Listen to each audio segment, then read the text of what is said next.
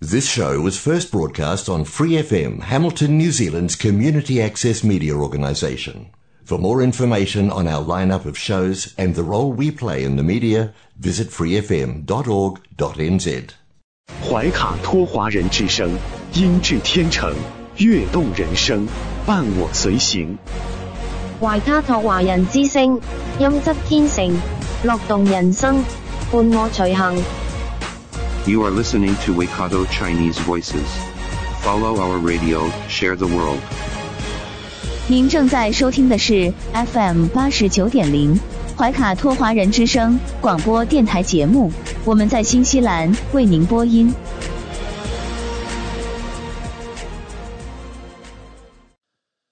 听众朋友们，大家晚上好！感谢您如约守候怀卡托华人之声。我们的节目正在通过收音机立体声调频 FM 八十九点零和微信公众服务号博雅文创为您并机播出。时间来到了二零二三年一月三十一号星期二晚上的七点钟。那在这样一个风雨交加的时刻呀，节目开始，主播奥斯卡首先和大家来分享一些有关天气方面的紧急动态新闻。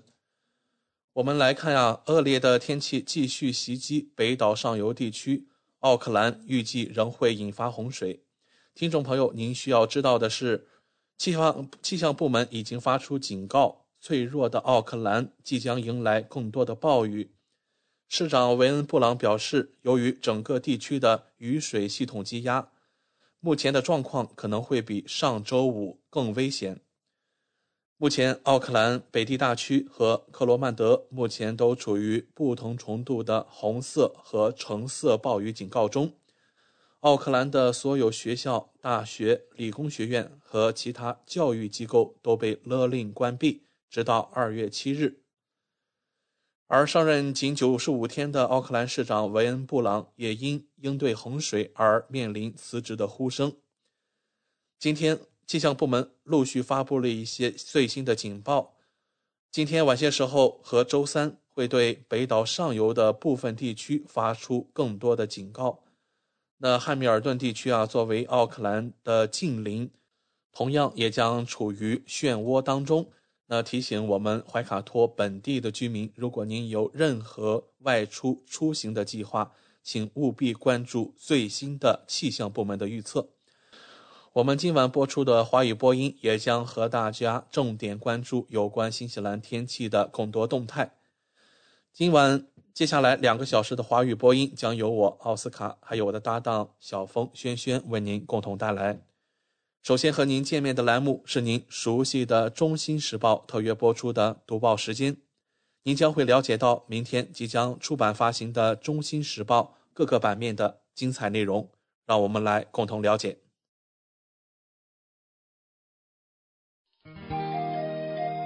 关注天下，服务新华，主流视野，时代情怀。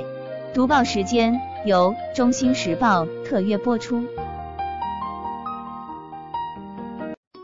周二的中文广播节目，我们首先进入到了由新西兰南北岛全国发行的《中新时报》特约播出的读报时间。主持人小峰和奥斯卡会在这里和听众朋友们分享明天即将出版发行的《中新时报》各个版面的精彩内容。我们首先来关注一下《中新时报》版号 A 零二新西兰国内新闻。新西兰疫情最新播报：继早前的新变种病毒 XBB. 1.5后，近日又有最新的奥密克戎变异 CH. 1.1被列入世界卫生组织监测名单，并被命名为欧特鲁斯。目前对 CH 1.1的了解还不多，但初步研究显示，CH 1.1不仅有高度传染性外，也具备疫苗免疫逃脱能力，还可能会导致患者出现共炎症的症状。综合外媒报道，CH 1.1是奥密克戎变异株 BA 2.75的一个分支，最早于去年秋季在东南亚地区被发现。澳洲病毒专家将它命名为希腊神话中的双头犬。但目前外界对于这个变异株了解甚少。根据新冠肺炎讯息资源库网站的数据，自去年十一月开始，CH 一点一在全球的确诊比例持续上升，目前占全球每日监测样本的约百分之十。美国俄亥俄州州立大学的研究人员发布论文称，目前在新西兰部分地区有约三分之一的感染是由 CH 一点一引起，在英国、香港。巴布亚新几内亚约占四分之一左右。论文指出，CH1.1 在 S 蛋白中发现了一种命名为 L4522 的突变。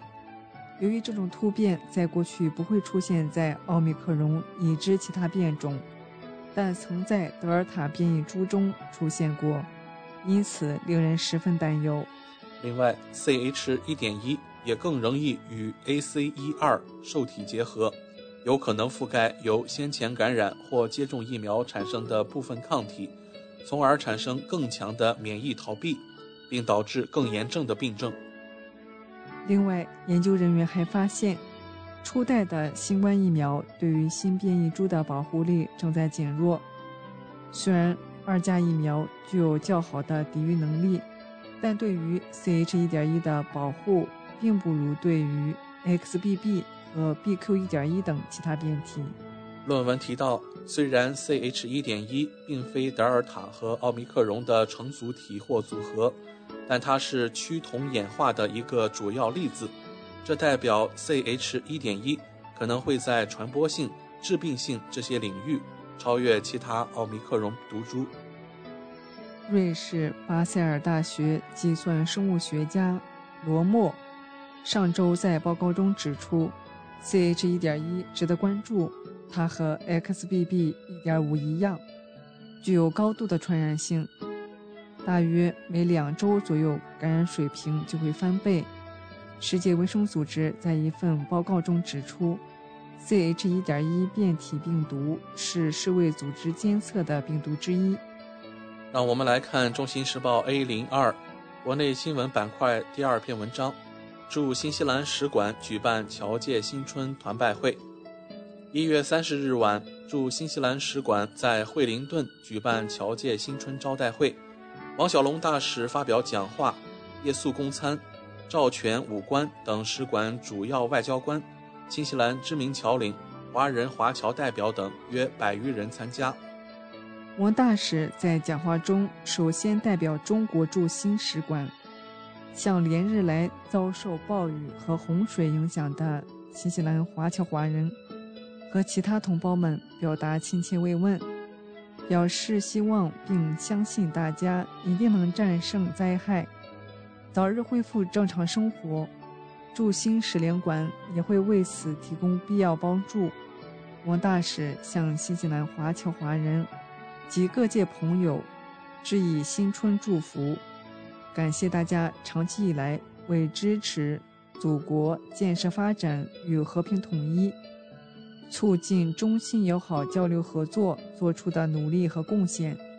王大使表示，已经到来的兔年充满着祥瑞和睦、欢快灵动，注定是一个特殊而重要的年份，可总结为三个开局之年：一是落实党的二十大战略部署。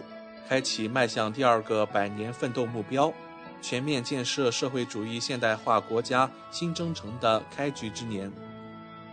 二是全体中国人民在党中央的领导下，经过三年奋战，统筹疫情防控和经济社会发展，迎来重大转折。今年是在继续抓好疫情防控的同时，拼经济促发展的重要开局之年。三是对中新关系来说，今年是两国建交五十年来推动双方合作在各方面取得重要进展的基础上，双边关系迈进第二个五十年的开局之年。在这个开局之年，我们坚信，二十大绘就的宏伟蓝图将逐步变成美好现实，中国经济社会发展将更加强劲，并给世界经济复苏带来巨大机遇。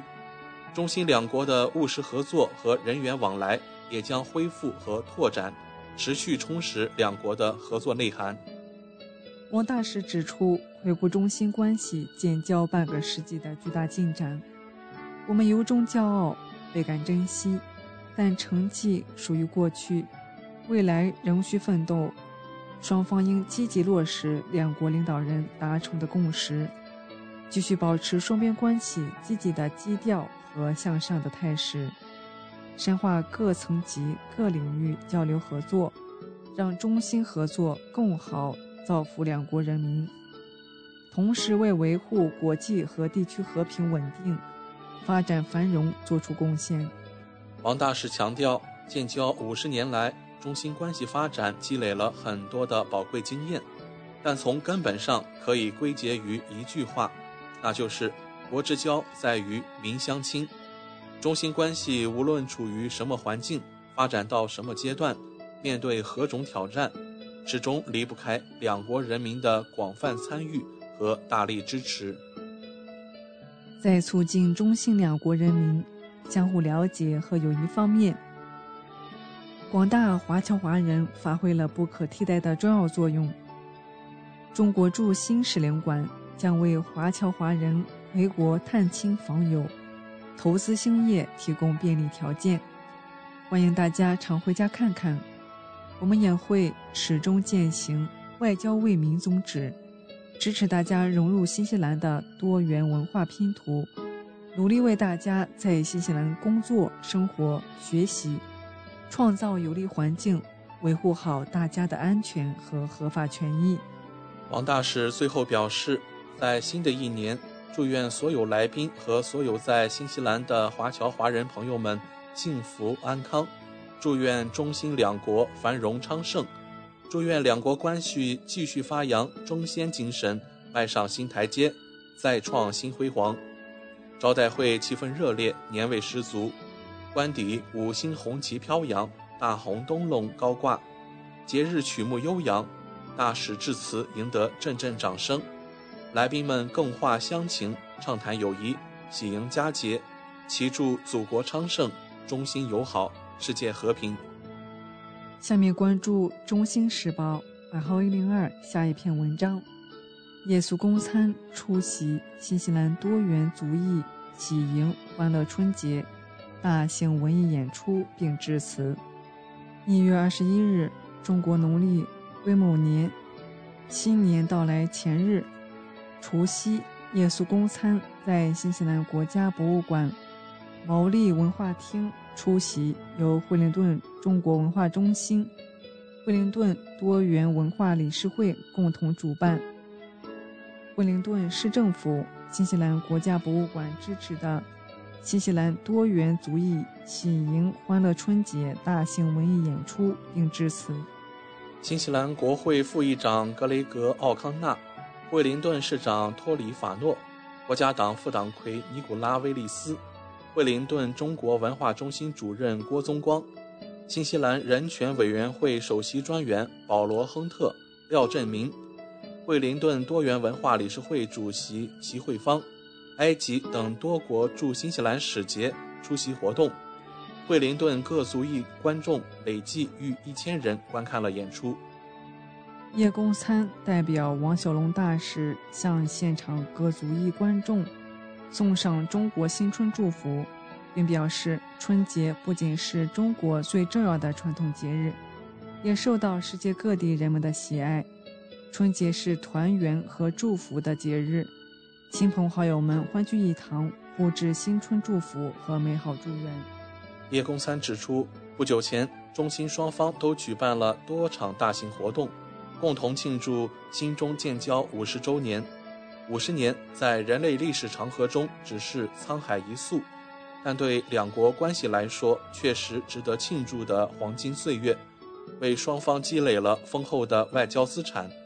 在双方几代人共同努力下，两国关系进展巨大，给两国两国人民带来了实实在在的利益，也为国际和地区和平、稳定、繁荣做出了积极贡献，成为中国与发达国家交往的典范。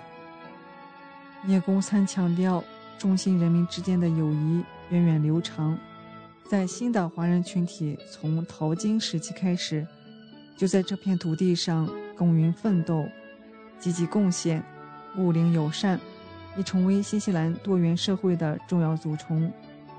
他们与来自中国的留学生和游客一道，成为两国友好交往的重要桥梁。同时，我们也会永远铭记以路易艾黎、何明清为代表的一大批新西兰友人，为中国的革命与建设事业做出的卓越贡献。叶公参指出，中新两国都重视民族团结，致力推动多元文化融合发展。中国是拥有五千多年悠久历史的文明古国，历史未曾间断。多元一体民族融合发展是其显著特征。发展至今，中国已成为由五十六个民族共同构成的大家庭。每个民族都拥有自己灿烂的文化，同时，每个民族的文化也既是中华文化重要的组成部分，也是中华文化生生不息、繁荣发展、日日新。苟日新的源泉。叶公参表示，携手五十年前行的历程，让中新双边深化了对彼此的了解，也坚定深化友好合作的信心。中方始终视新西兰为重要朋友和伙伴，对发展与新方友好关系的承诺，没有也不会改变。中方愿意并期待同新方共同努力。推动中新关系更上一层楼，更好造福两国人民，为世界做出更大贡献。来自中国、新西兰、印度、印度尼西亚、马来西亚、菲律宾、保加利亚、阿根廷、秘鲁、非洲及太平洋群岛等二十多个族裔的近百名表演者，以独具民族特色的才艺表演亮相2023年欢乐春节舞台。共庆中国新年到来。下面来关注《中新时报》版号零二下一篇文章：陈世杰总领事出席新西兰潮属总会新春团拜活动。一月二十八日，陈世杰总领事应邀出席新西兰潮属总会新春团拜活动，并发表致辞。潮属总会会员及领区侨界。文艺界代表等近三百人参加团办会活动，现场还举行了潮属总会向新西兰国家青少年歌剧院慈善捐助仪式，并表演了歌曲、钢琴演奏等节目。陈总领事在致辞中表示，随着中国疫情防控进入新阶段，中心人员往来更加便利，今年春节年味特别浓，喜庆气氛特别足。新西兰政府和民众广泛参与春节庆祝活动，对中华文化日益认同，这是广大侨团长期努力的结果。希望各位侨胞继续发挥桥梁纽带作用，促进中新交流合作。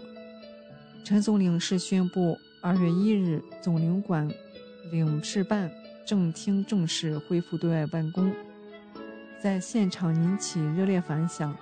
潮属总会董事局主席姚子阳、会长陈植向在座潮汕同胞致以新春祝福，鼓励潮属总会继续同各界朋友一道，为增进两国人民之间的理解和友谊而努力。让我们来到《中新时报》B 零二财经版第一篇文章：暴雨灾害或加剧新西兰通胀之痛。BNZ 银行高级经济学家近日表示，上周末的暴雨灾害或许不会改变整体经济状况，却会推高短期通胀压力。在市场展望报告中，他指出，数千套住宅有待评估洪水或山体滑坡损失。不过，保险委员会认为，目前估算保险损失或未保险损失还为时过早。BNZ 银行高级经济学家同意保险委员会的说法，但也表示总体损失显然会是一个庞大的数字。一些早期估计推算损失或达数亿。除了局部破坏和重大活动取消，大面积洪灾导致奥克兰机场和许多道路中断，将引发严重的供应链问题。他称，部分基础设施可能需要耗费大量时间修复，短期内的消费、经济活动和物流都会受到严重干扰。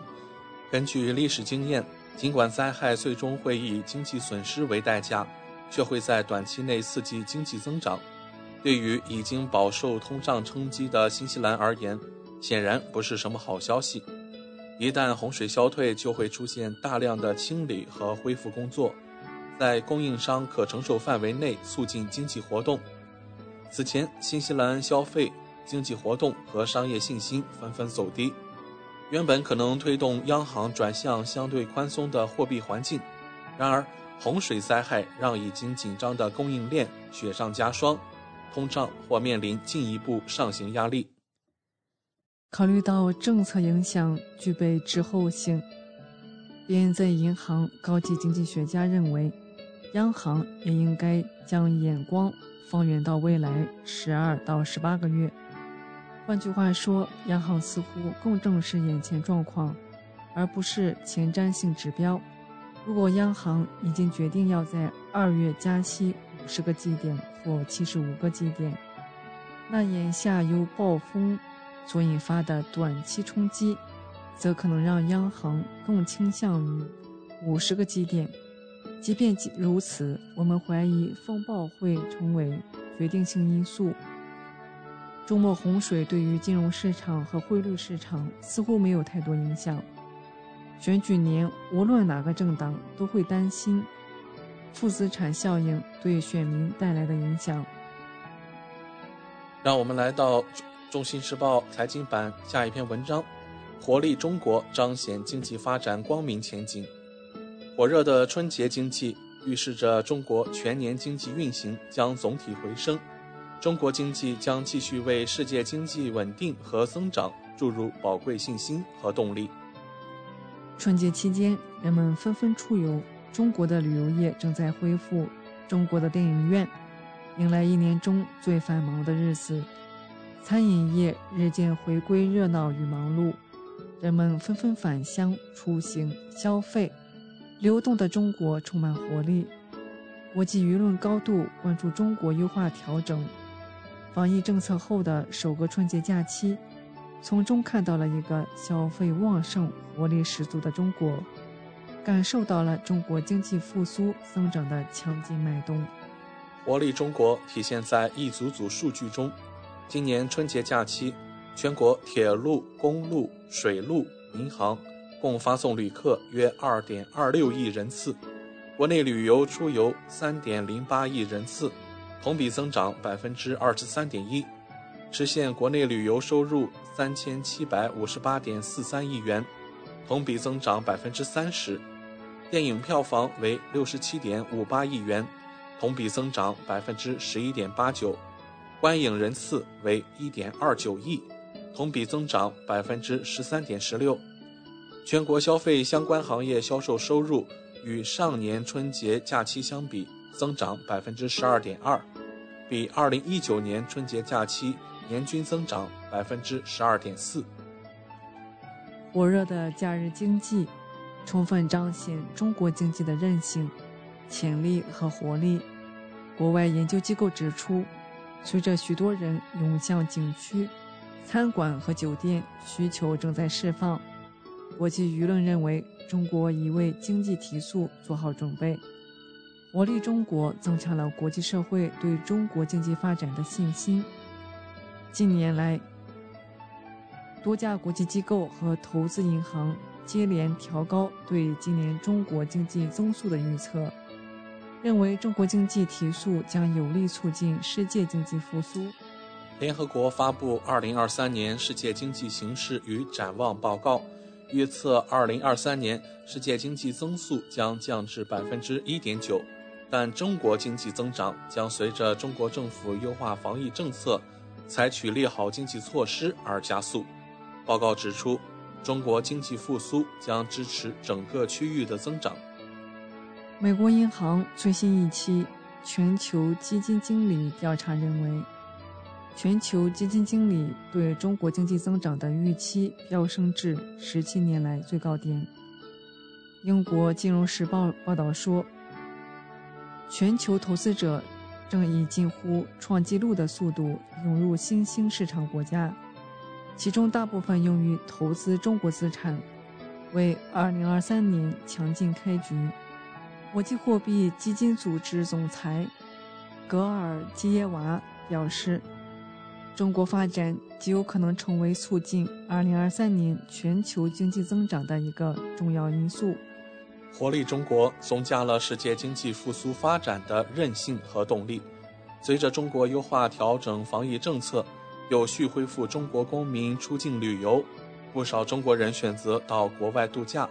为当地旅游业乃至经济复苏带来重要利好。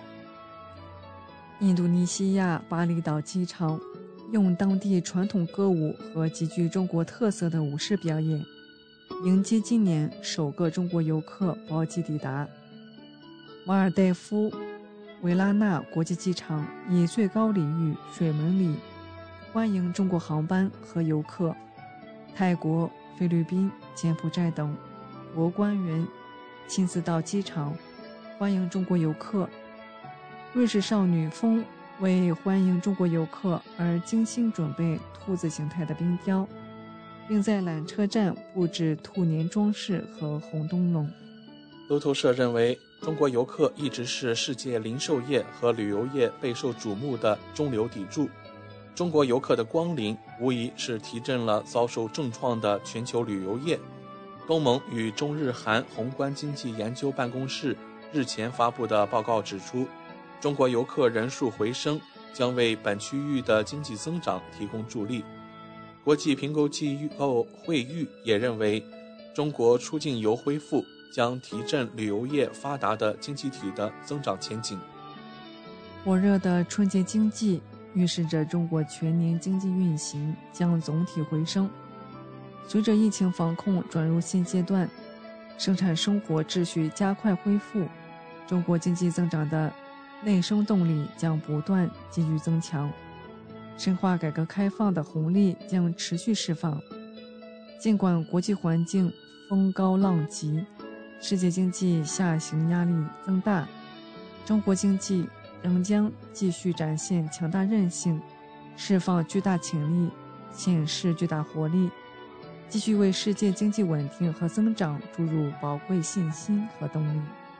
让我们来到《中新时报》B 零三留学移民版第一篇文章。受恶劣天气影响，二零二三年元宵节灯会被取消。今年奥克兰民众们翘首期盼的元宵灯会再度被告知被取消。由于近期，包括奥克兰。北地在内的多处北岛城市受到暴雨的侵袭，多处场地受雨水影响或将对民众产生安全以及健康产生危害。另外，目前奥克兰市处于紧急封锁状态。二零二三年的元宵节灯会宣布取消。下面来关注《中新时报》四零三房产版第一篇文章：北岛众多房屋洪灾受损。房东和租客该何去何从？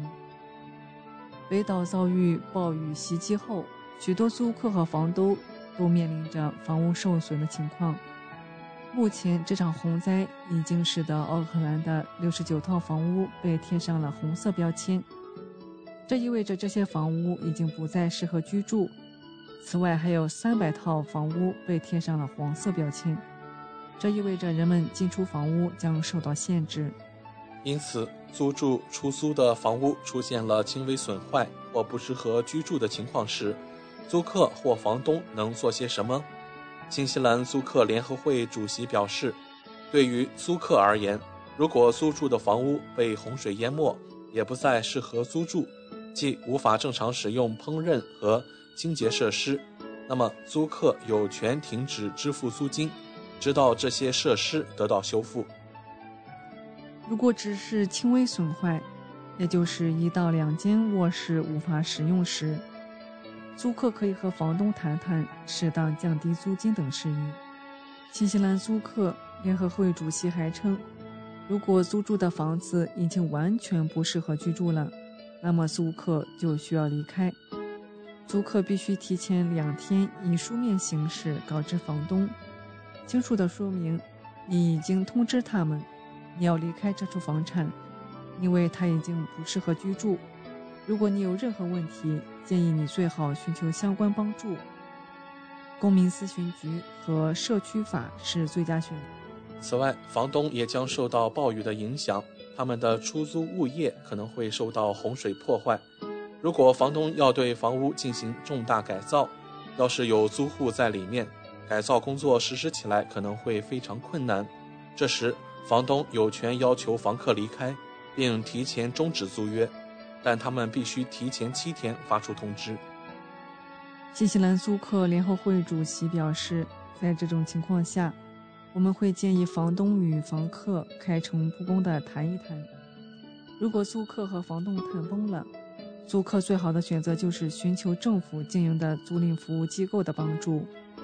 他们有两种调解方式：第一，租客和房东坐在一个房间里。有工作人员会从中协商并帮助租客完成这个过程。第二，租客可以去租赁法庭，让法庭下令减少租金或终止租约。以上就是今天读报时间的全部内容。在此，我们也感谢《中新时报》对本节目的大力支持。《中新时报 Asia Pacific Times》。新西兰南北岛全国同步发行，关注天下，服务新华，即刻关注官方微信公众服务号“中新华媒”，在线读报、华语广播、视频报道，应有尽有。您关心的时政新闻，您关注的生活爆料，您想知道的商业资讯，您想了解的社会百态，离不开您的《中新时报》。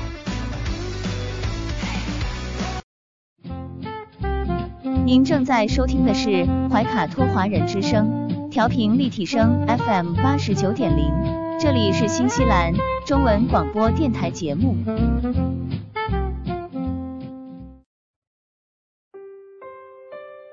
我是您的私人健康顾问，我也是您的保险索赔专家，我更是您的家庭风险管理和理财专家。丽丽谈保险，每周二晚上七点半。准时与您相约怀卡托华人之声。亲爱的听众朋友，大家好，欢迎来到您熟悉的“莉莉谈保险”专题时间。我们邀请纽西兰顶尖的专业保险和理财专家莉莉女士，与收音机前和正在线上收听节目的新朋友、老朋友们打个招呼。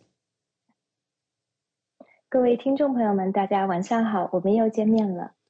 我们知道您是全球百万圆桌 MDRT 顶尖会员，纽西兰第一位获得全球华人金融保险业最高荣誉国际龙奖 IDA 白金奖的保险顾问，新西兰保险行业大奖 Ascent 最高奖项白金奖和 Apex 最高奖项白金奖的获得者。很高兴您做客我们的节目。谢谢奥斯卡。嗯，晚上好。之前的节目中，我们聊到了医疗保险中垫底费的问题。今天我们请 Lily 来跟我们聊一聊保单中的自动更新功能。据我所知啊，保险合同是投保人与保险公司之间签订的具有法律效力的效协议，所以保险合同一旦签订，不是应该固定不变的吗？请问保单条款中的自动更新又是什么意思呢？嗯，对，这个呢，呃，其实呢，自动更新这一个功能呢，我们在英文中呢叫做 Guarantee Enhancement，那中文简单的讲呢就是自动更新。那么自动更新这个啊概念呢，其实它嗯并不是那么的常见，尤其是说大家如果有购买一些海外的这个保险的版本，你比如说，尤其像我们经常接触到看到有一些中国的这些保险。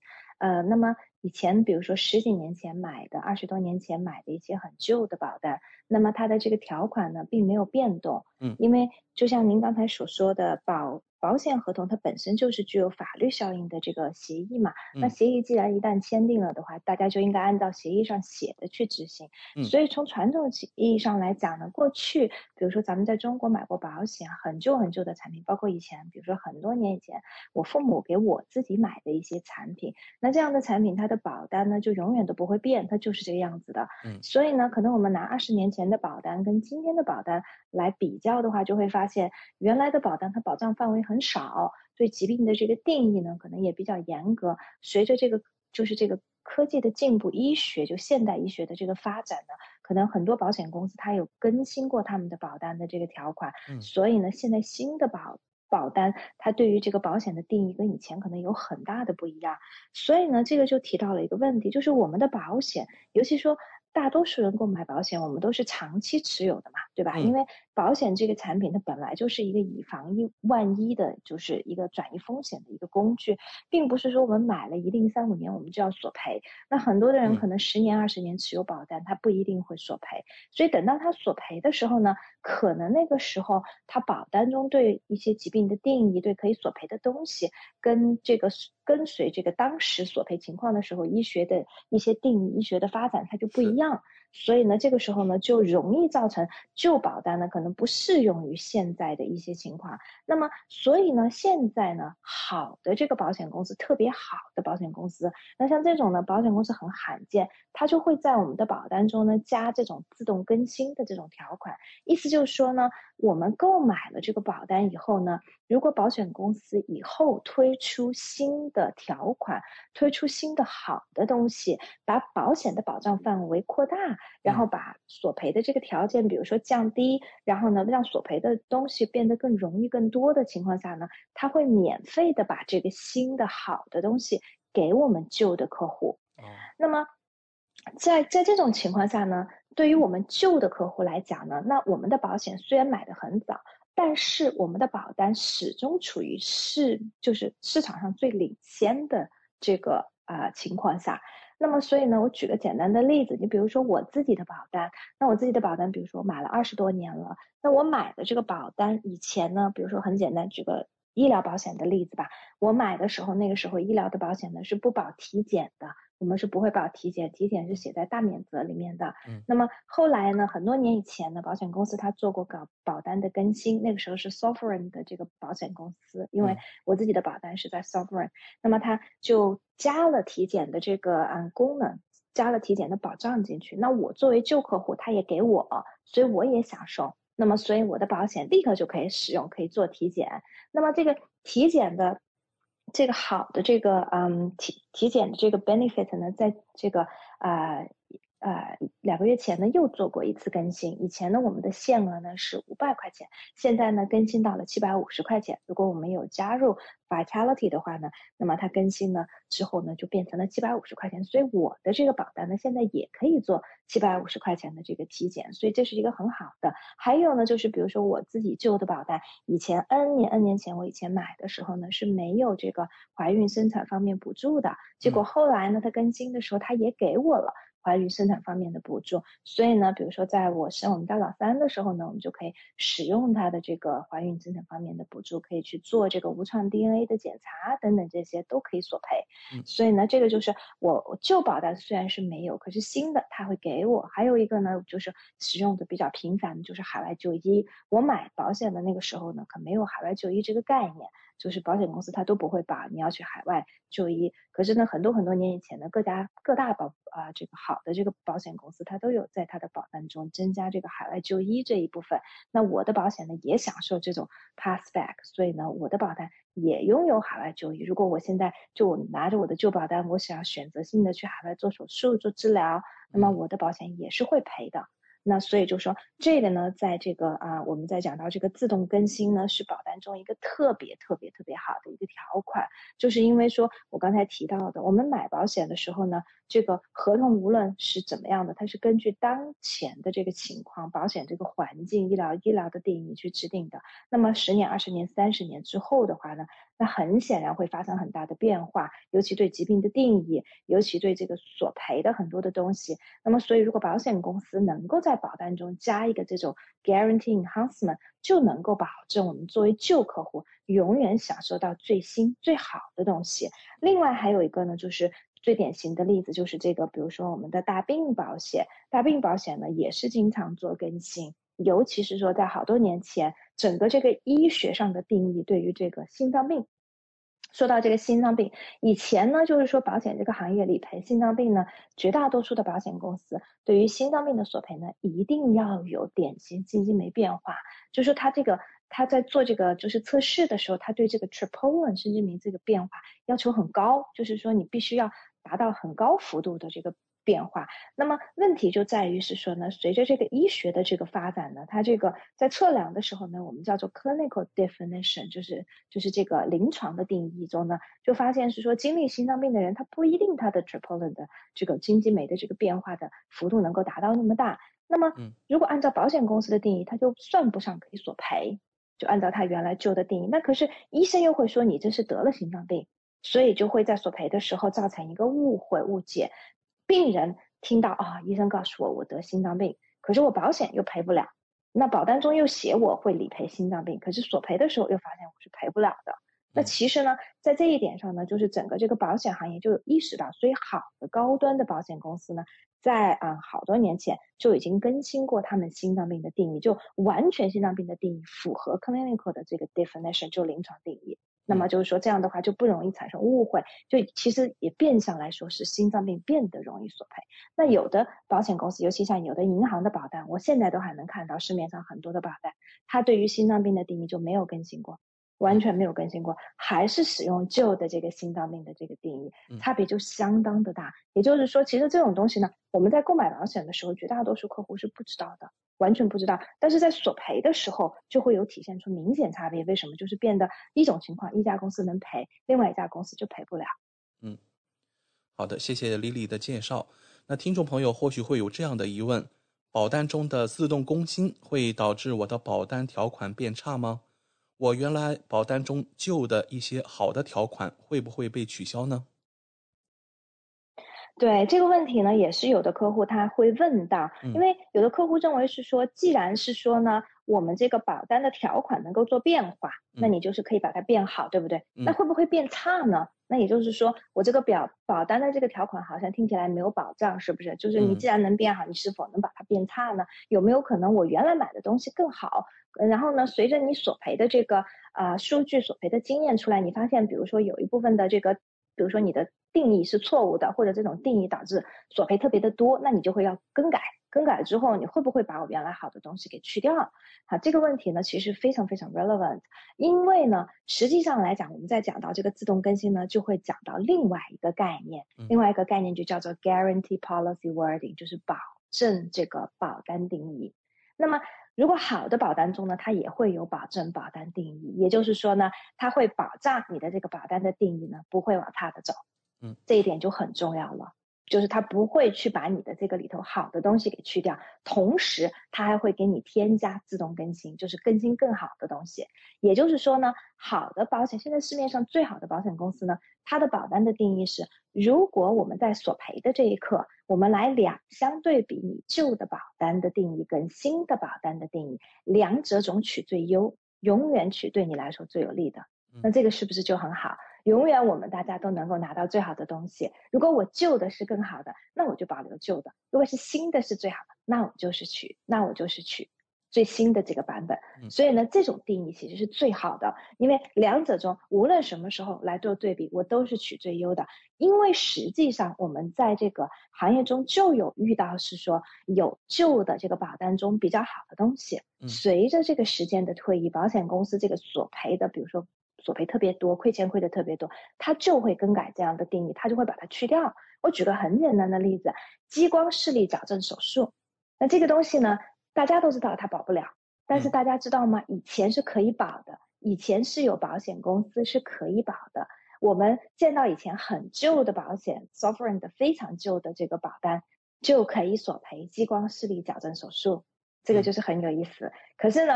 其实从基本上从我做这一行开始之后出的新的保单都没有看到任何公司可以去理赔激光视力矫正手术。我们近视眼要做矫正赔不了，现在都赔不了。所以像这种好的这种东西呢，它就是随着这个时间的推移呢，因为保险公司也意识到可能制定保单的时候呢，这个愿望是好的，可是索赔数据出来很吓人，所以他们就改了。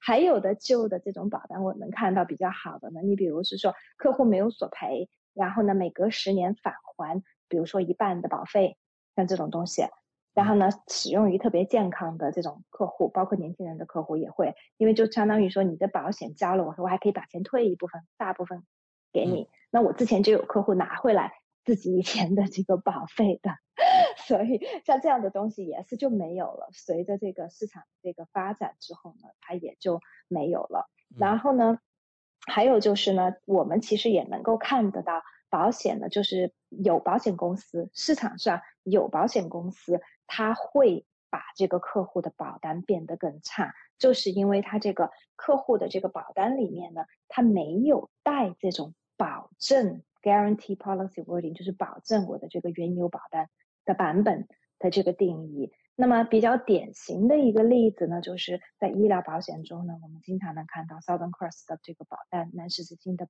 保单，因为呢，我们之前有帮客户索赔的时候呢，就遇到过这种情况。我们的比如说啊，南十字星的客户买了有十几年、二十年的客户，那以前也索赔过同样的问题。然后呢，结果在啊去年的时候呢，索赔这个住院住院补助。以前呢，他这个住院补助呢是会赔一百块钱一天，就是住公立的这个医院住在里面，还有个住院住院补助，很多保险公司都有，有的公司赔三百块钱。有的公司是赔一百块钱，那么这个客户呢，之前就索赔过，好多好多年前就索赔过，那个时候住院就赔了，就每天是赔一百，所以去年的时候理所当然的客户也想要赔，对不对？因为以前赔过，可是的话呢，在去年赔就赔不到了，为什么呢？是因为南斯基金公司把这一条给去掉了，哦，把这一条给去掉了，所以当我们跟客户解释的时候，客户就非常不理解，说为什么保险公司他能够就自己就把这条去掉了呢？他也不经过我同意。那为什么呢？就是因为他的保单中有这么一条，我们可以更改你的保单。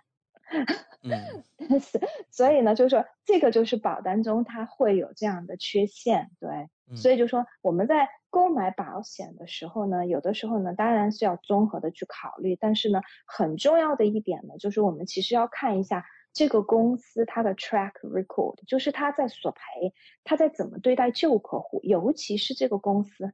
怎么对待旧客户非常非常的重要，因为我刚才也提到了，我们的保险都是长期持有的，十年、二十年、三十年，甚至一辈子。很多的人他可能到了二十年后开始索赔大一些的东西，慢慢就越来越多、越来越多的索赔。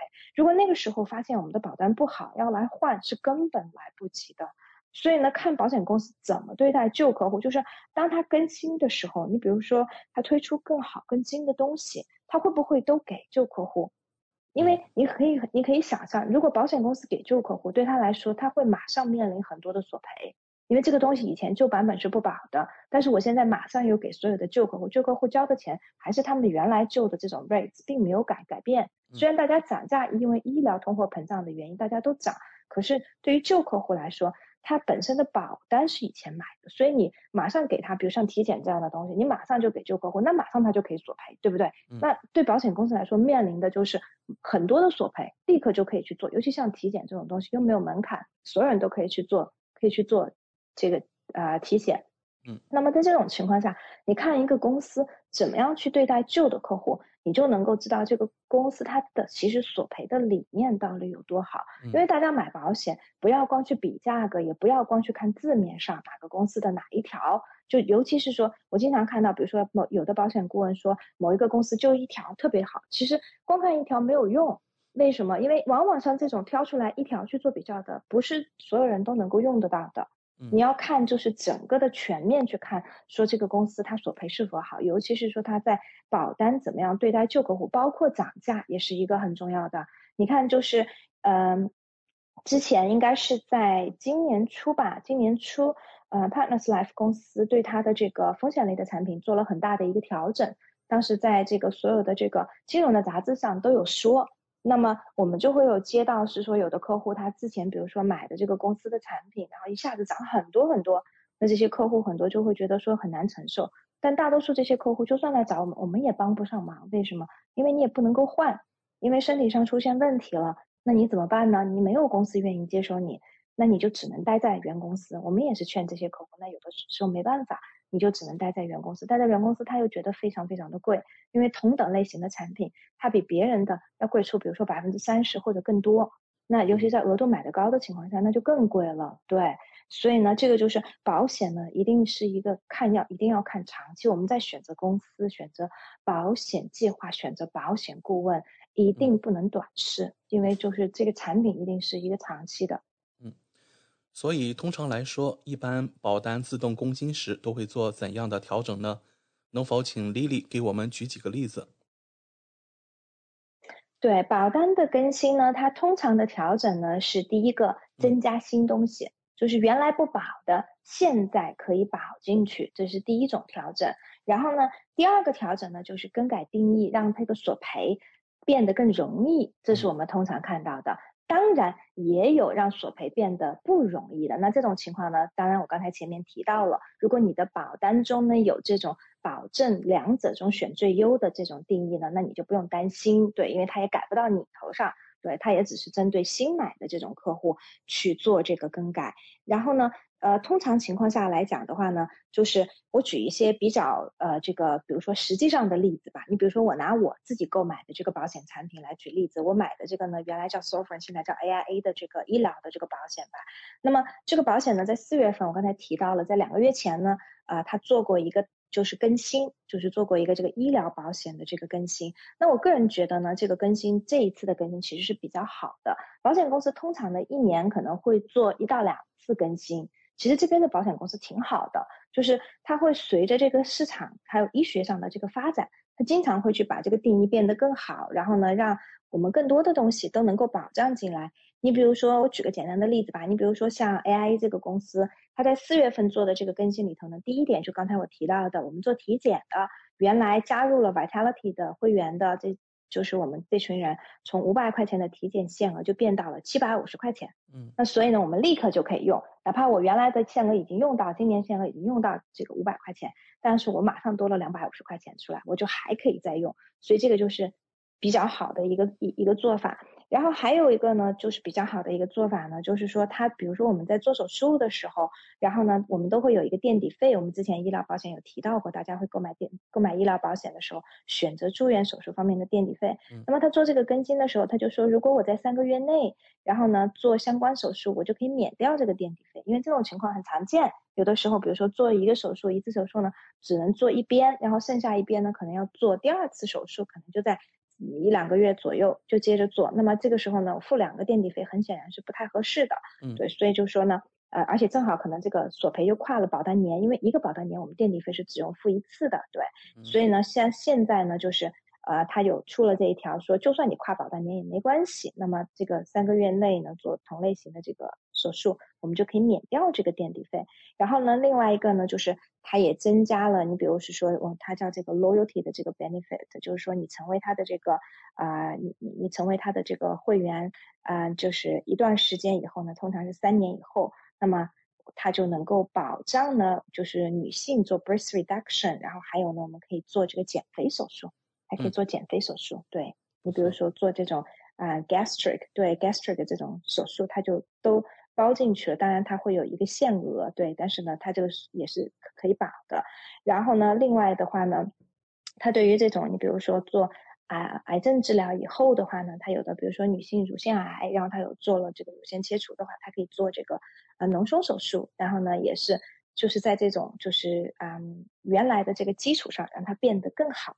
还有一个呢，就是比较常见也比较好的一个，就是一个一个 benefit，我们经常使用的。你比如说去海外做做做这个手术跟治疗，以前的话呢，所有的保险公司呢，就是但凡高端保险公司，但凡是保障去海外的这个治疗的，它都是保百分之七十五纽西兰的这个费用。就是比如说我在纽西兰要花十万纽币，那我去海外最多赔到七万五纽币的上限，它是这样子保的。那现在它把这个百分之七十五增加到了百分之八十五，这个是非常不错的，所以百分之八十五就高了很多了。而且呢，它赔来回两张飞机票，就自己还有陪伴的家人的飞机票，它都赔，而且它还会保翻译的费用。据我所知呢，可能这个是市市面上唯一一个保险公司出钱翻译的费用，因为你想嘛，我如果去海外的话。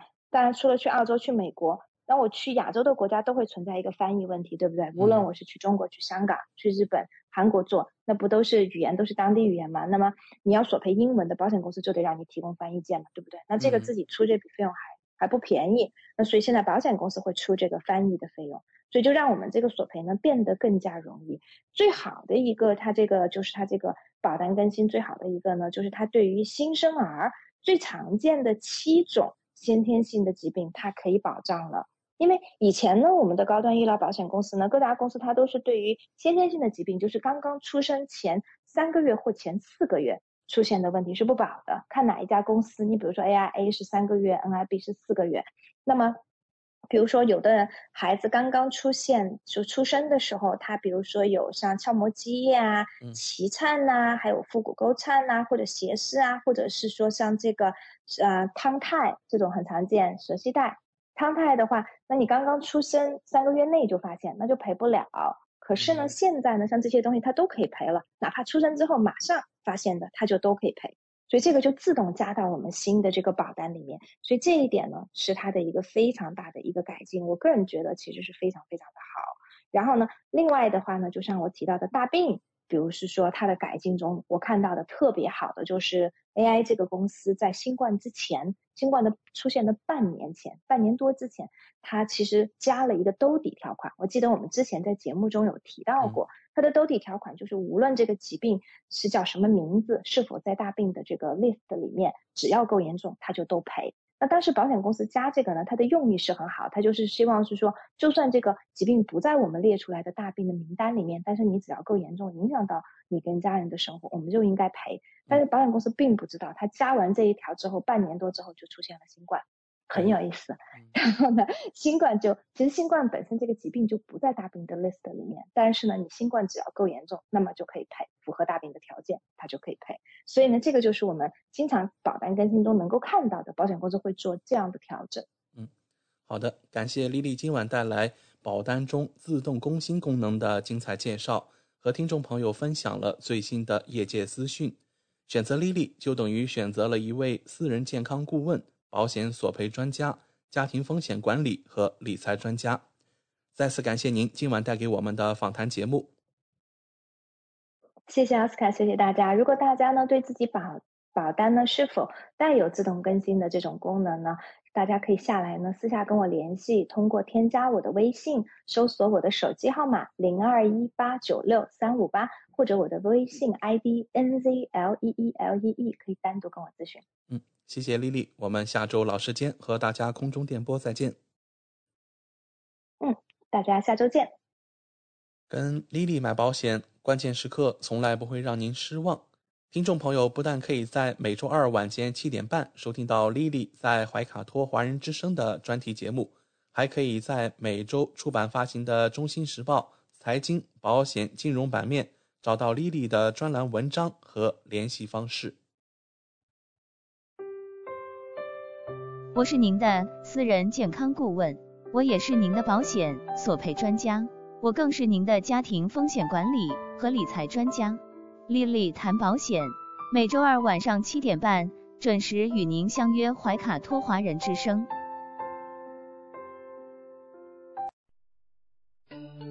知音知心知天下，同行同心同精彩。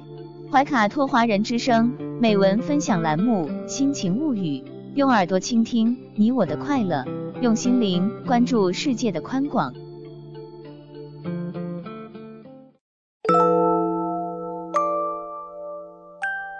人民日报微信的读者朋友们，大家晚上好，这里是人民日报夜读。今天跟您分享的文章是解决烦恼的五种人生智慧。培养成长型思维。固定性思维模式的人认为，人的能力和特质是天生的，后天无法改变，往往害怕失败，固步自封。而成长型思维的人会持续不断成长，并相信自己即使失败了，也还可以努力改变，并不会轻易否定自己。一时的得失不代表整个人生的成败。不妨把磨难视为历练，把挫折视为考验。人生的种种负面情绪都会变成挑战的动力。辩证的看待问题。万物都具有两面性，好与坏在一定条件下可以相互转化。好事中有时隐藏着危机，坏事中又常常藏着机遇。真正聪慧的人都有辩证思维，从不局限于事情的一面。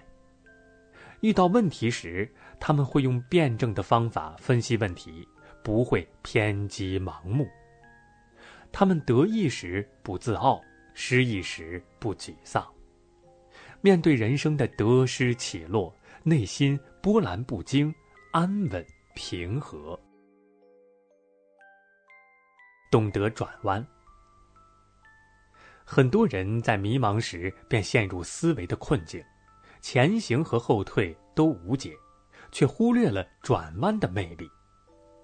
阳光转个弯，能照射到无法直射的地方；思维转个弯，能发现意想不到的路径。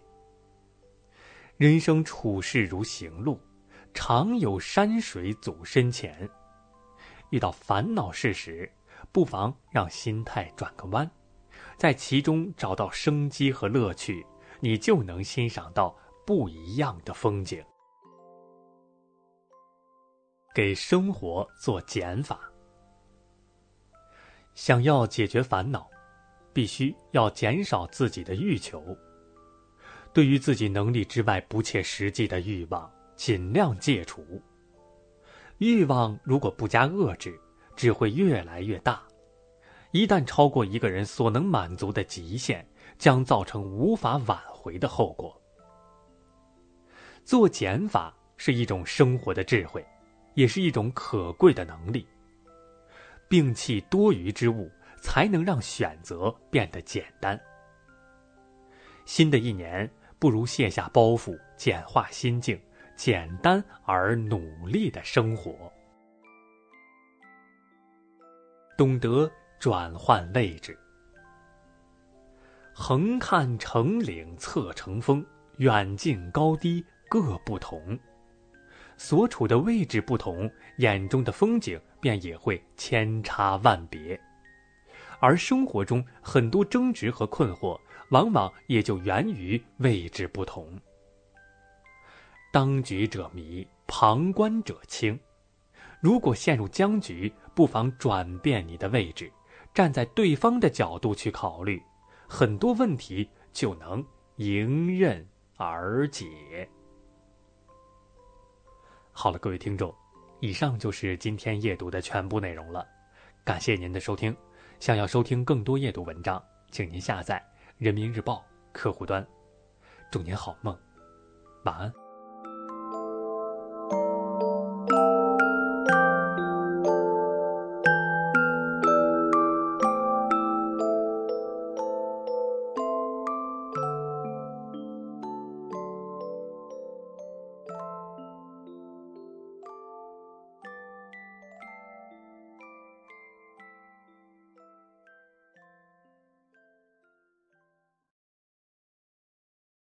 怀卡托华人之声，音质天成，悦动人生，伴我随行。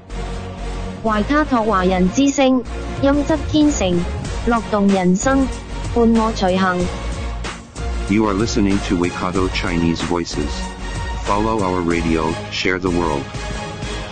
您正在收听的是 FM 八十九点零怀卡托华人之声广播电台节目。我们在新西兰为您播音。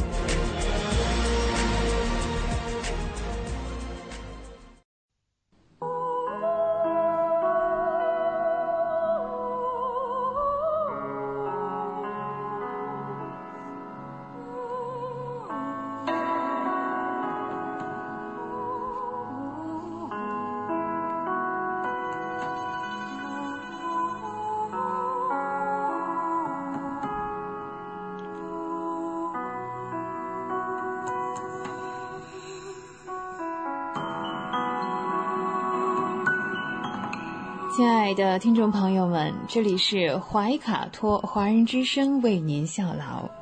接下来呢，还是轩轩为朋友们带来中文了不得。无论在祖国还是海外，熟悉的乡音总是让人感到温暖亲切。中文不但博大精深，而且好学好玩，很有趣。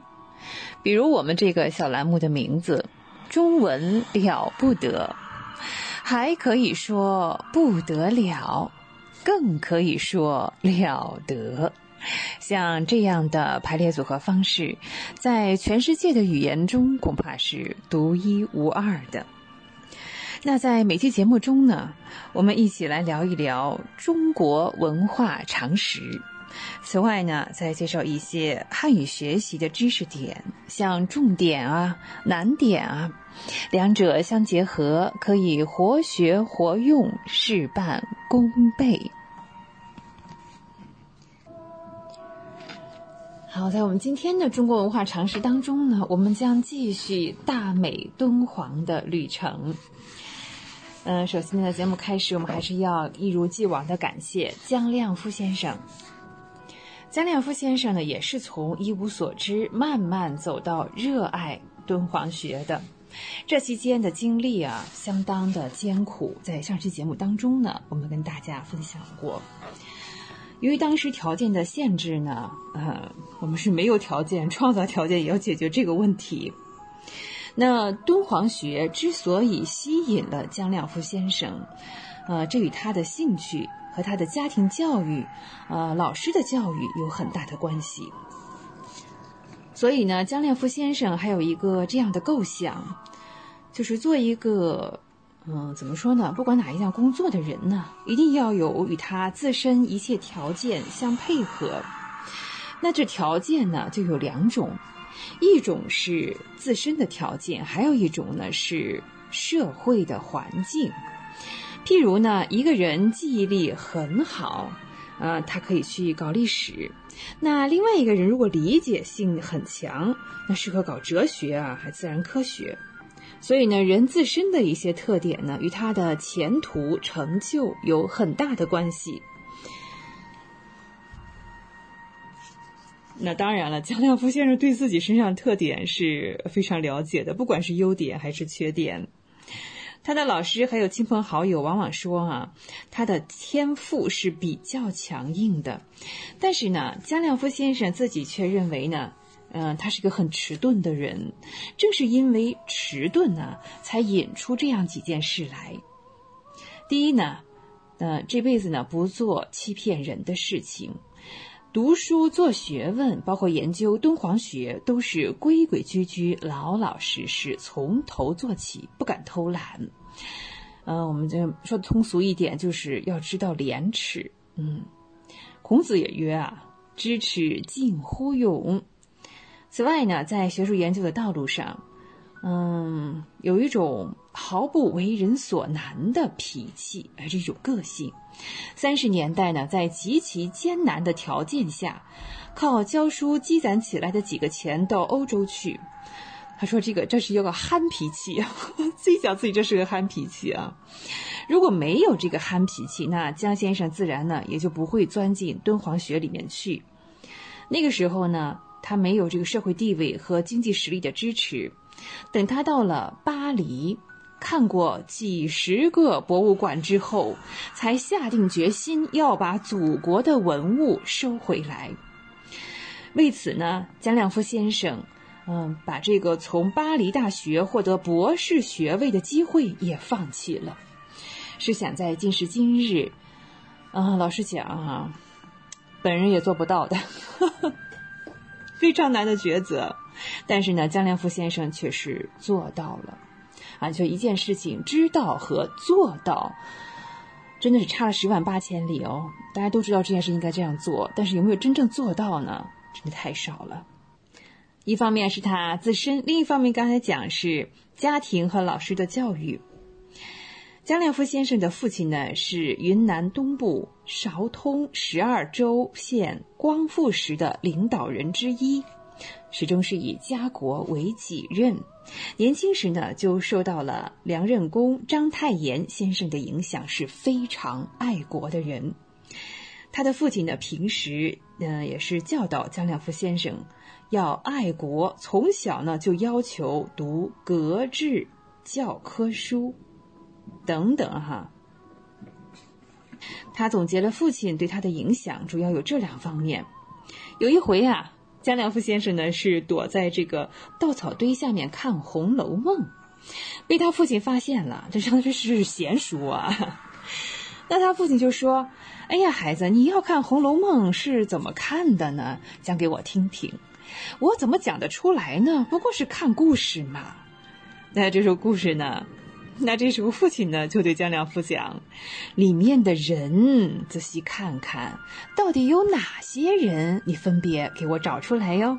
哎，像一个这个作文题一样哈。好，那于是呢，《红楼梦》就仔仔细细的看了之后，哎。”所以呢，江良夫一生呢，都有很多的《红楼梦》的知识。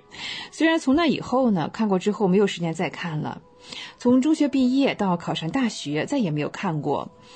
嗯、但是呢，嗯，对他的个人的情况有非常多的启发。所以啊，大家想了解自己，首先要了解自己该走什么路。那再譬如说，搞敦煌学。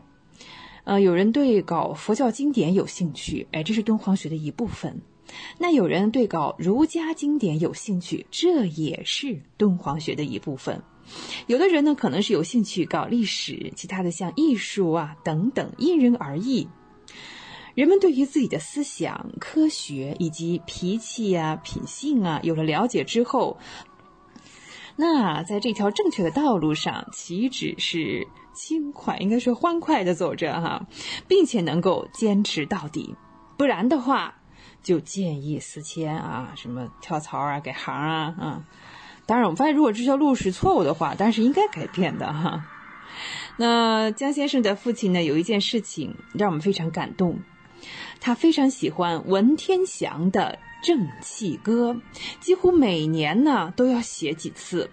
而且呢，要写成很大的条屏，是可以挂在墙上的。所谓条屏，所以呢，八岁的时候呢，江亮夫先生就背得滚瓜烂熟。父亲呢，经常给他讲这首诗的意义是什么。江先生一生之所以有这些爱国思想和坚定的爱国立场，这要是真的是来自父亲的影响特别大。那江先生总结自己的缺点呢，还是那个脾气，哎，这个脾气憨得很呢，呃，到处呢跟人是合不来。嗯，解放初期呢，没有发表过一篇文章，因为拿出去啊，又不受欢迎，发表以后要受批评，所以呢就不给发表，这个归为他的缺点。还有呢，他不大联系呃群众。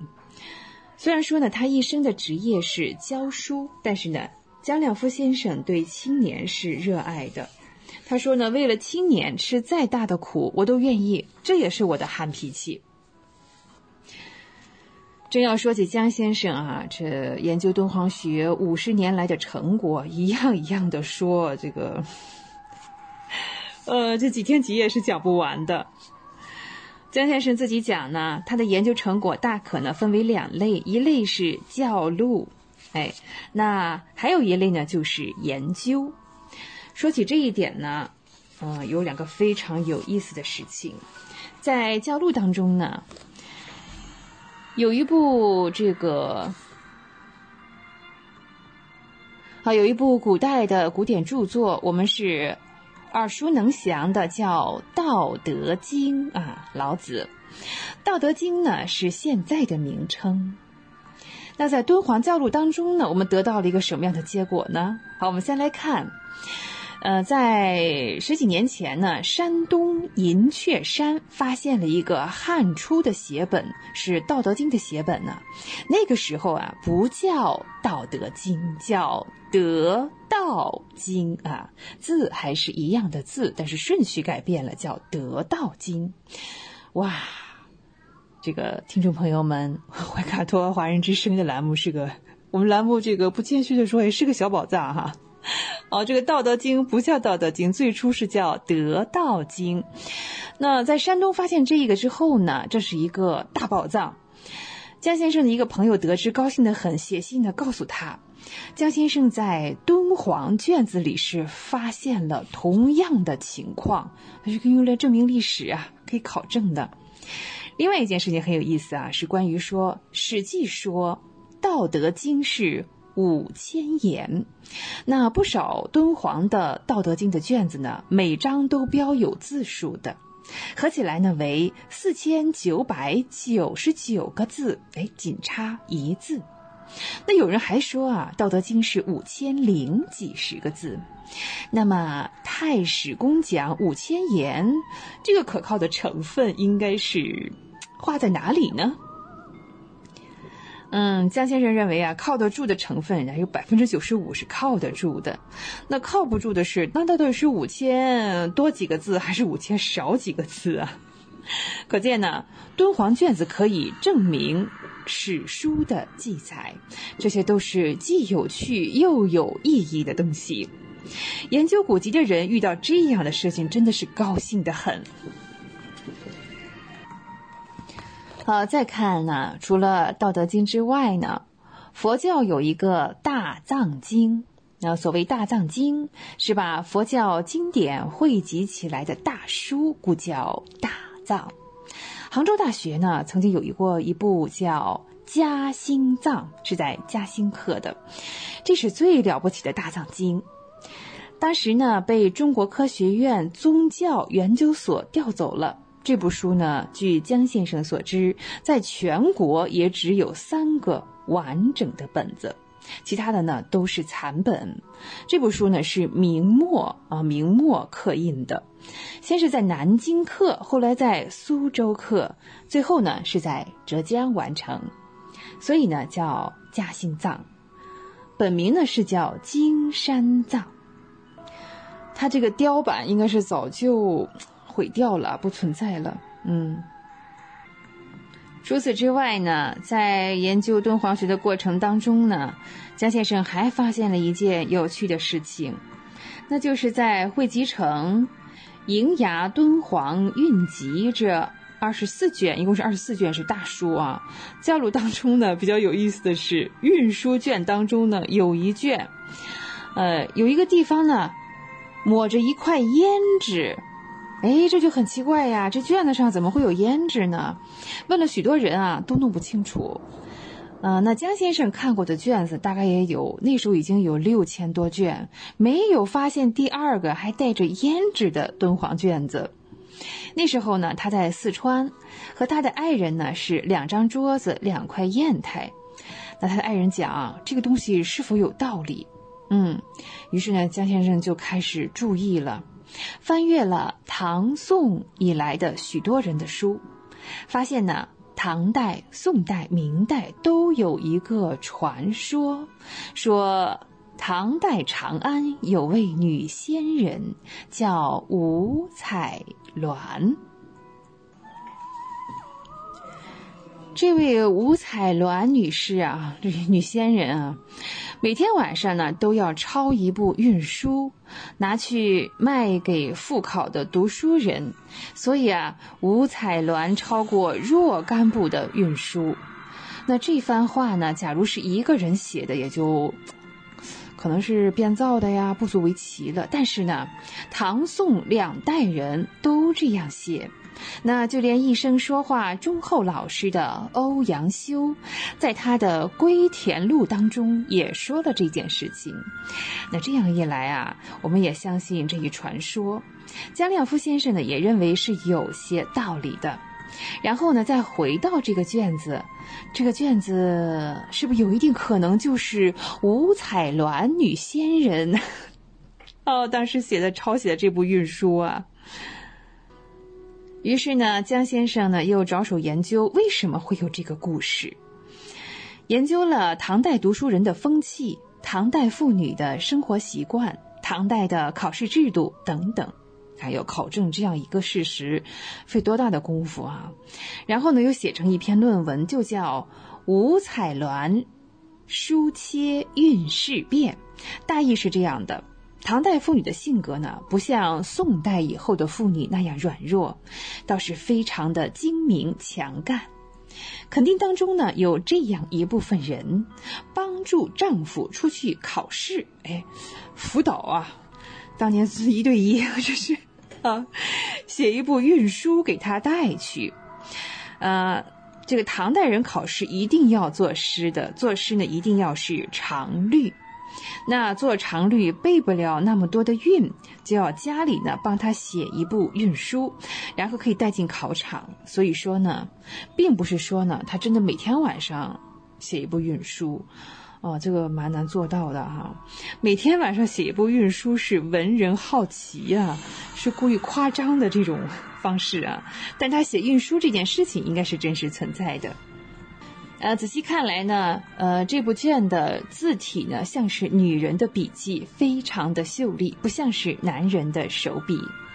唐代呢，写经人已经很多了，有三万卷都是男人写的，是什么道士呀、和尚啊，哎，只有这个卷子呢是女人笔调，那可能就是非常的显而易见啊，呃，鹤立鸡群了。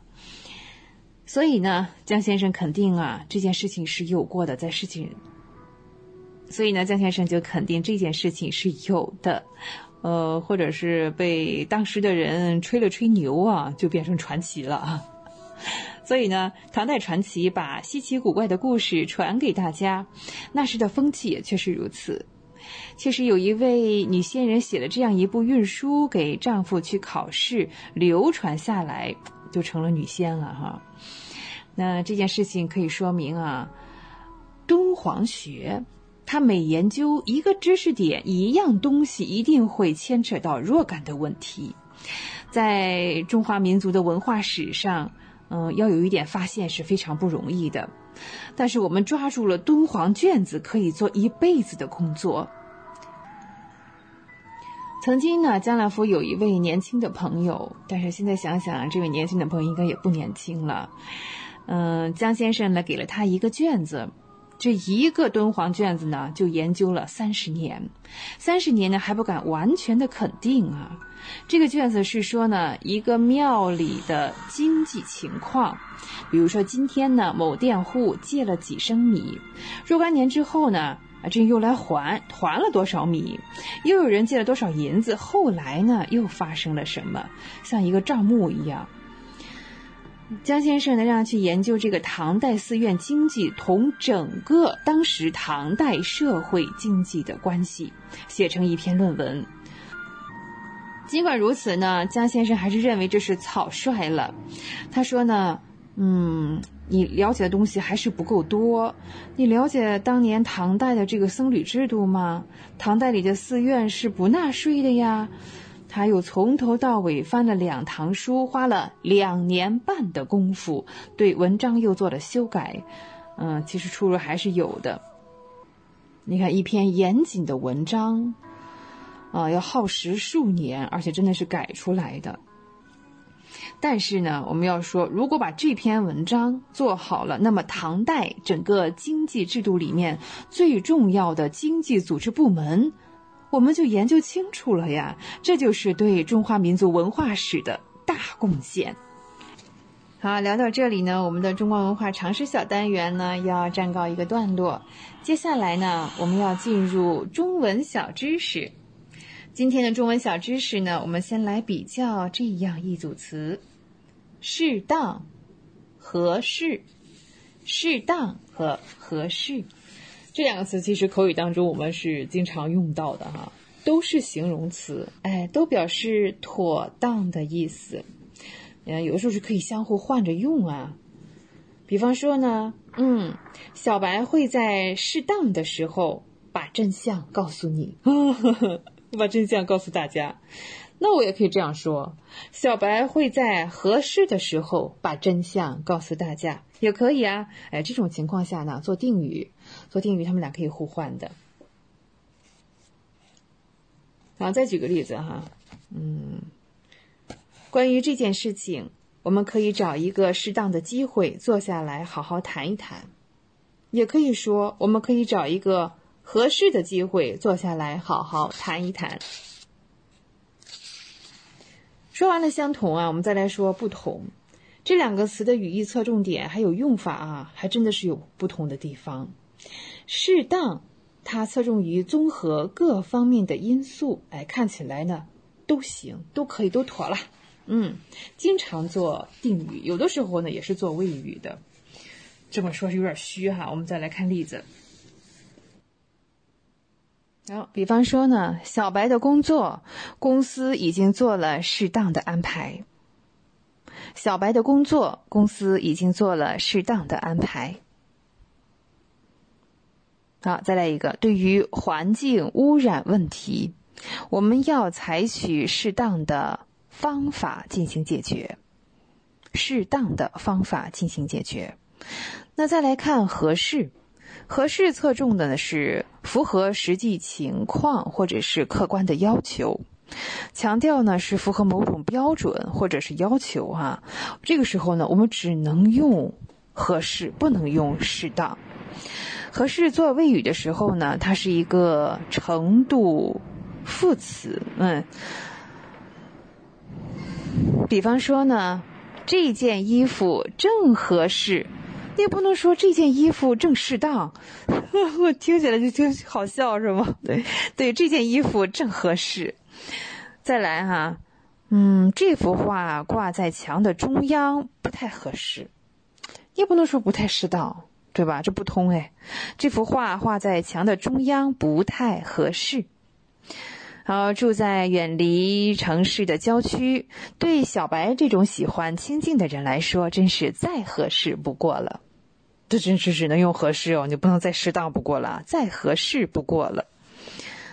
每个人呢都希望找到一份合适的工作，哎，合适的工作。啊，那再来比较啊，适当呢还可以表示在一个适度的数量或者是范围之内。比方说呢，代表团中应该有适当数量的妇女代表。半边天啊！好，再看，适当食用辣椒可以增加食欲，促进消化。那只能用适当啊，这不能说你合适使用辣椒可以增增加食欲，促进消化。呃，合适是没有这个用法的哈，就在一定的数量或者范围之内要做一个状语了，我们还是要用适当。下面呢，我们来聊一个单字，叫则，则，左边一个宝贝的贝，右边是立刀旁。则啊，通常是作为连词来使用，有的时候呢也是一个量词。比如说成语故事两则、二则啊，还有我今天看了一则新闻啊，一则新闻啊，这是作为量词。那作为连词呢，我们讲的可能要多一些。连词它是作为书面语用的比较多，口语当中呢比较少哈。比方说呢，我们举一个例子。它可以表示对比，对比，在北方啊，我们说中国的一个传统美食，呃，最香嫩的豆腐啊，比较软的豆腐叫做南豆腐，这是呢大豆放在石磨上磨制的。一般的豆腐呢，则是用炸过油的豆饼做原料啊，原来区别在这里哦。这样一看，我们这个南豆腐和北豆腐。我们就知道这个区别了，是吧？把对比一下，那则在这里就是区别对比一下。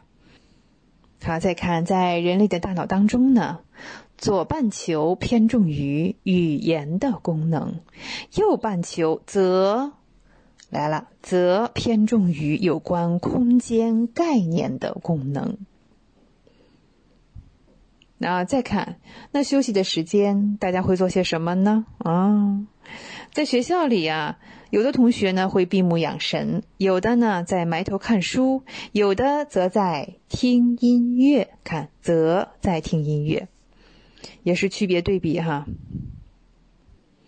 此外呢，则还有一个我们常用的，这是口语当中经常用的，是吧？这项工程啊，少则七天，多则半个月。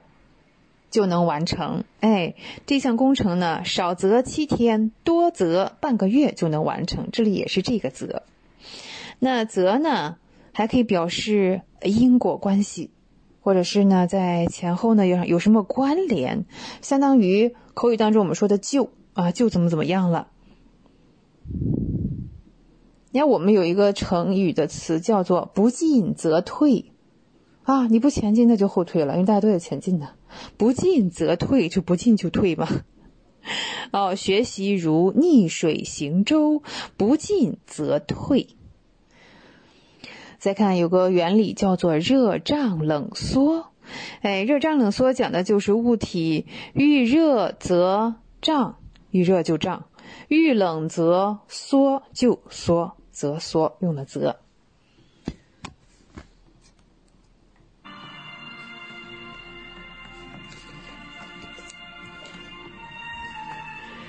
啊，跟大家聊到这里呢，哇，三十分钟的时间又要过去了，每次都是这样的依依不舍。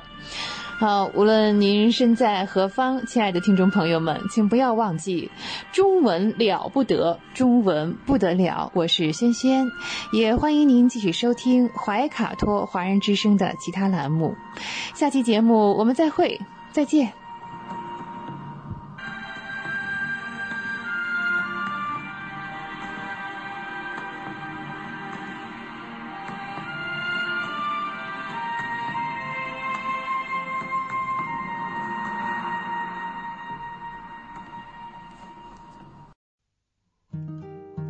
感受东方文化，体验汉语魅力。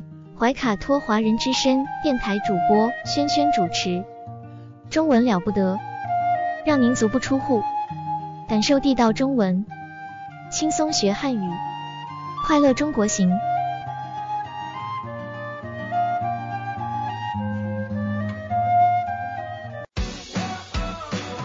中新时报 Asia Pacific Times。新西兰南北岛全国同步发行，关注天下，服务新华，即刻关注官方微信公众服务号“中新华媒”，在线读报、华语广播、视频报道，应有尽有。您关心的时政新闻，您关注的生活爆料，您想知道的商业资讯，您想了解的社会百态，离不开您的《中新时报》。您正在收听的是怀卡托华人之声，调频立体声 FM 八十九点零，这里是新西兰中文广播电台节目。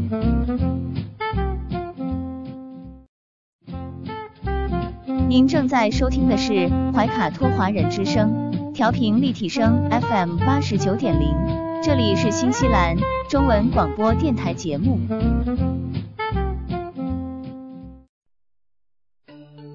知音、知心、知天下，同行、同心、同精彩。怀卡托华人之声美文分享栏目《心情物语》，用耳朵倾听你我的快乐，用心灵关注世界的宽广。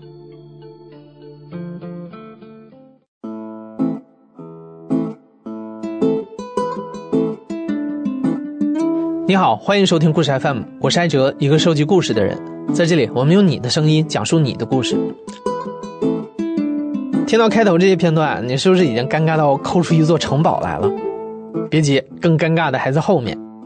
二零二零年，故事 FM 曾经做过一期被尴尬暴击的时刻，包括我本人在内，都对这期节目产生了强烈的共鸣。后来，每当死去的尴尬记忆攻击我的时候，我都会翻一翻这期节目，好像听了之后，自己的尴尬情绪也能缓解不少。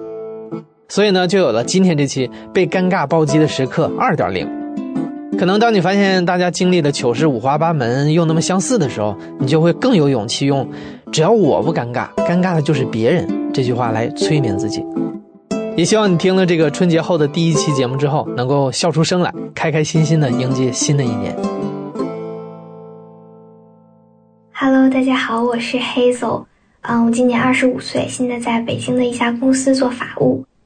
嗯，其实呢，这件事情是发生在二二年元旦假期之前。老板来叫我开会的时候，我正在吃一个很大的李子，大概吃到三分之二左右，然后剩下三分之一呢，情急之下我就连果肉带核，整个含在嘴里了。然后老板在上面讲话的时候，其实我已经吃的差不多了，但是呢，人家在上面讲话，突然跑出去吐李子核，就不是很礼貌，我就把那个李子核含在了舌头底下。但是很不凑巧的是，有一个员工上去发言的时候，他把西部大开发说成了西巴大开发，然后我差一点点就没憋住。不过我憋住了之后，我对面的小姐姐没憋住。我们俩就是平时关系非常好，然后还都是那种笑点非常低的人。我之前转发给他过一篇文章，就是教你怎么在严肃场合下憋笑。其中第一条是说，当你想要笑的时候，用力的吸住你脸颊两腮的肉，然后用牙齿咬住。他显然是想到了这个帖子，然后在众目睽睽之下，尤其是在我的注视之下，他坐在我正对面，做出了这个动作，然后我就笑喷了。那个李子湖就飞出去了，老板就看见了。老板问我说：“你发射了什么东西？”他说完这句话之后，我都能感觉到大家的目光都都开始往我身上聚集，然后我的脑子就在“不好意思，李总，我吃李子忘吐核了”和“不好意思，李总，我忘了吐李子核”之间来回徘徊，最后说成了“不好意思啊，李子，我忘了”。然后老板就开始皱眉了。老板说：“哈。”然后我脑子终于上线了。然后啊，我随便找了个借口就跑出去。后来在带薪上厕所的时候，我在网上把这个故事发出去了，收到了很多网友的回复。其中有一个网友说：“一下午过去了，还没找到李子湖吗？不会是发射到谁的帽子里被带走了吧？”我看到这条评论的瞬间就慌了。我赶紧联系那个跟我很好的同事小姐姐，我们俩一起在会议室各种找，但是到最后也没找到。他就建议我说：“要不你给每一个参与这个事件的人都发一条微信。”我就照做了。我给老板发了一条微信，我说：“你有没有看到一个小小的棕色的不明物体？”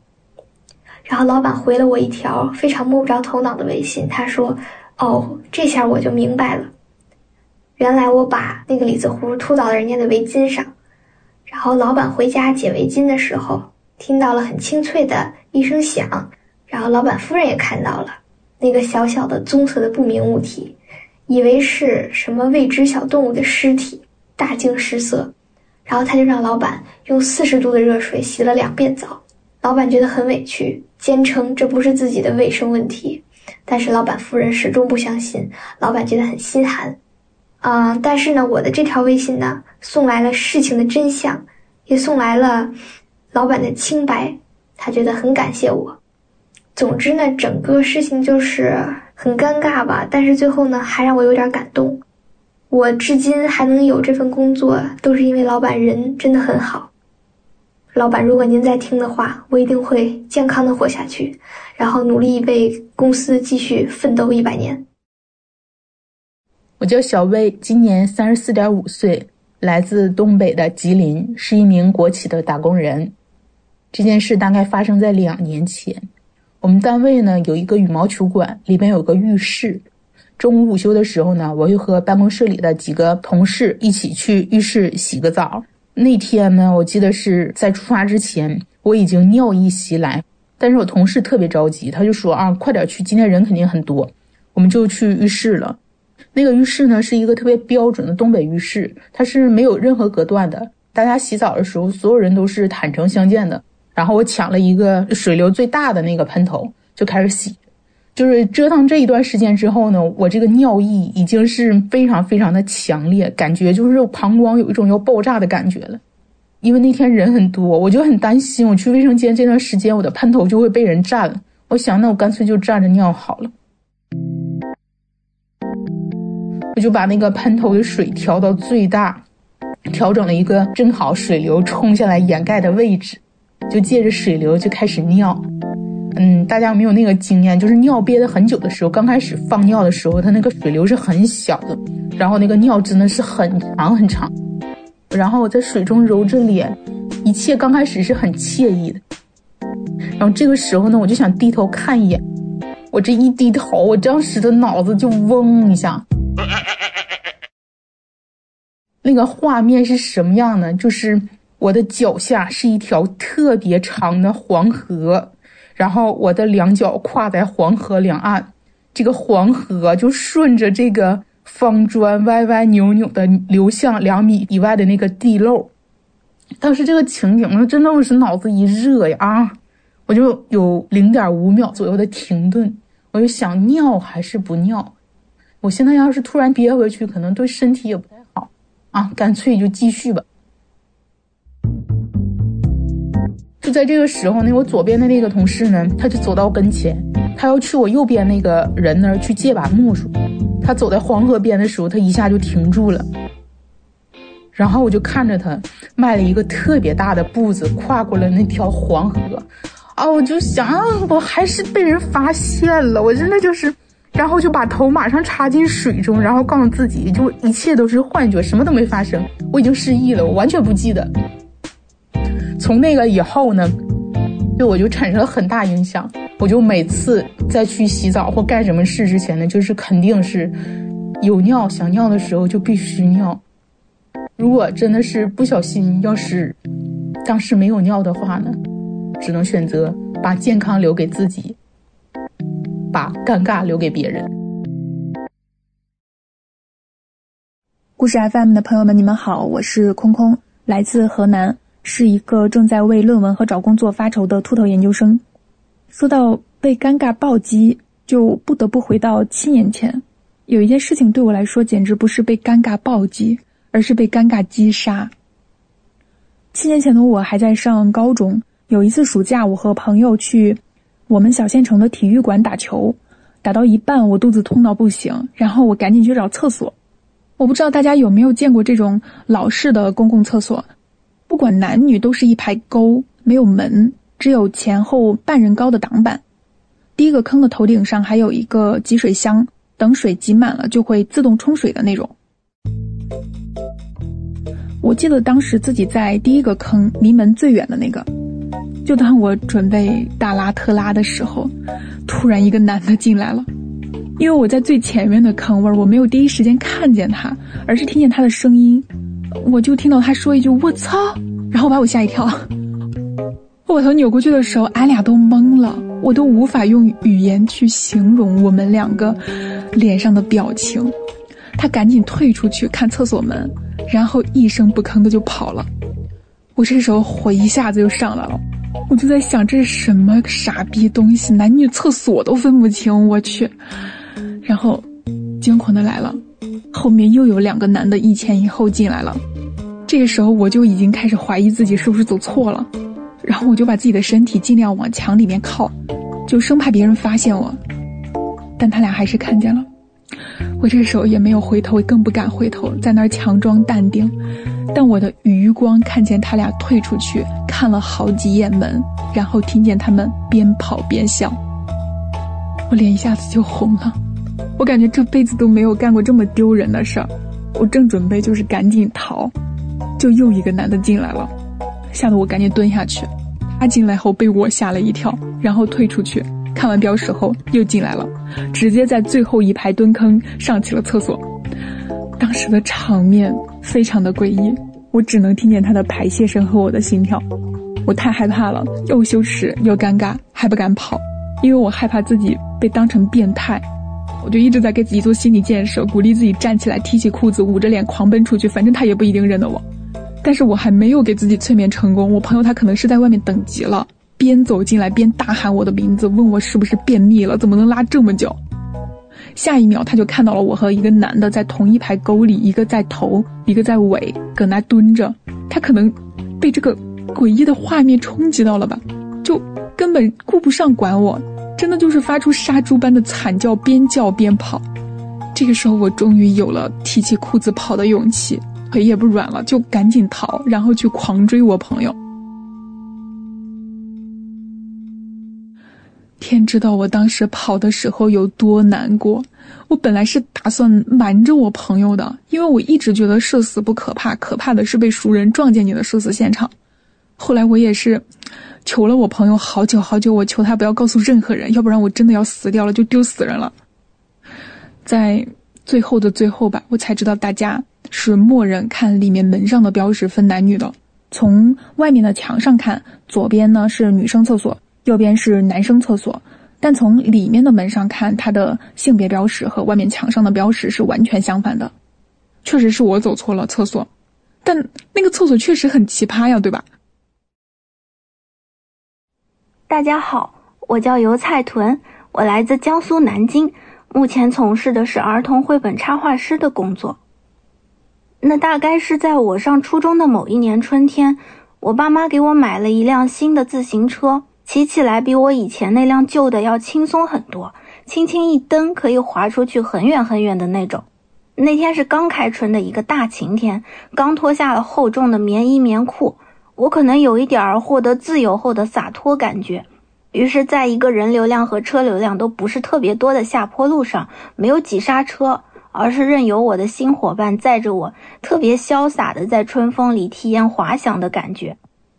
那条路的尽头是一栋楼的拐角处，当我准备如德芙般丝滑的转弯的那一刹那，我突然很愕然的发现。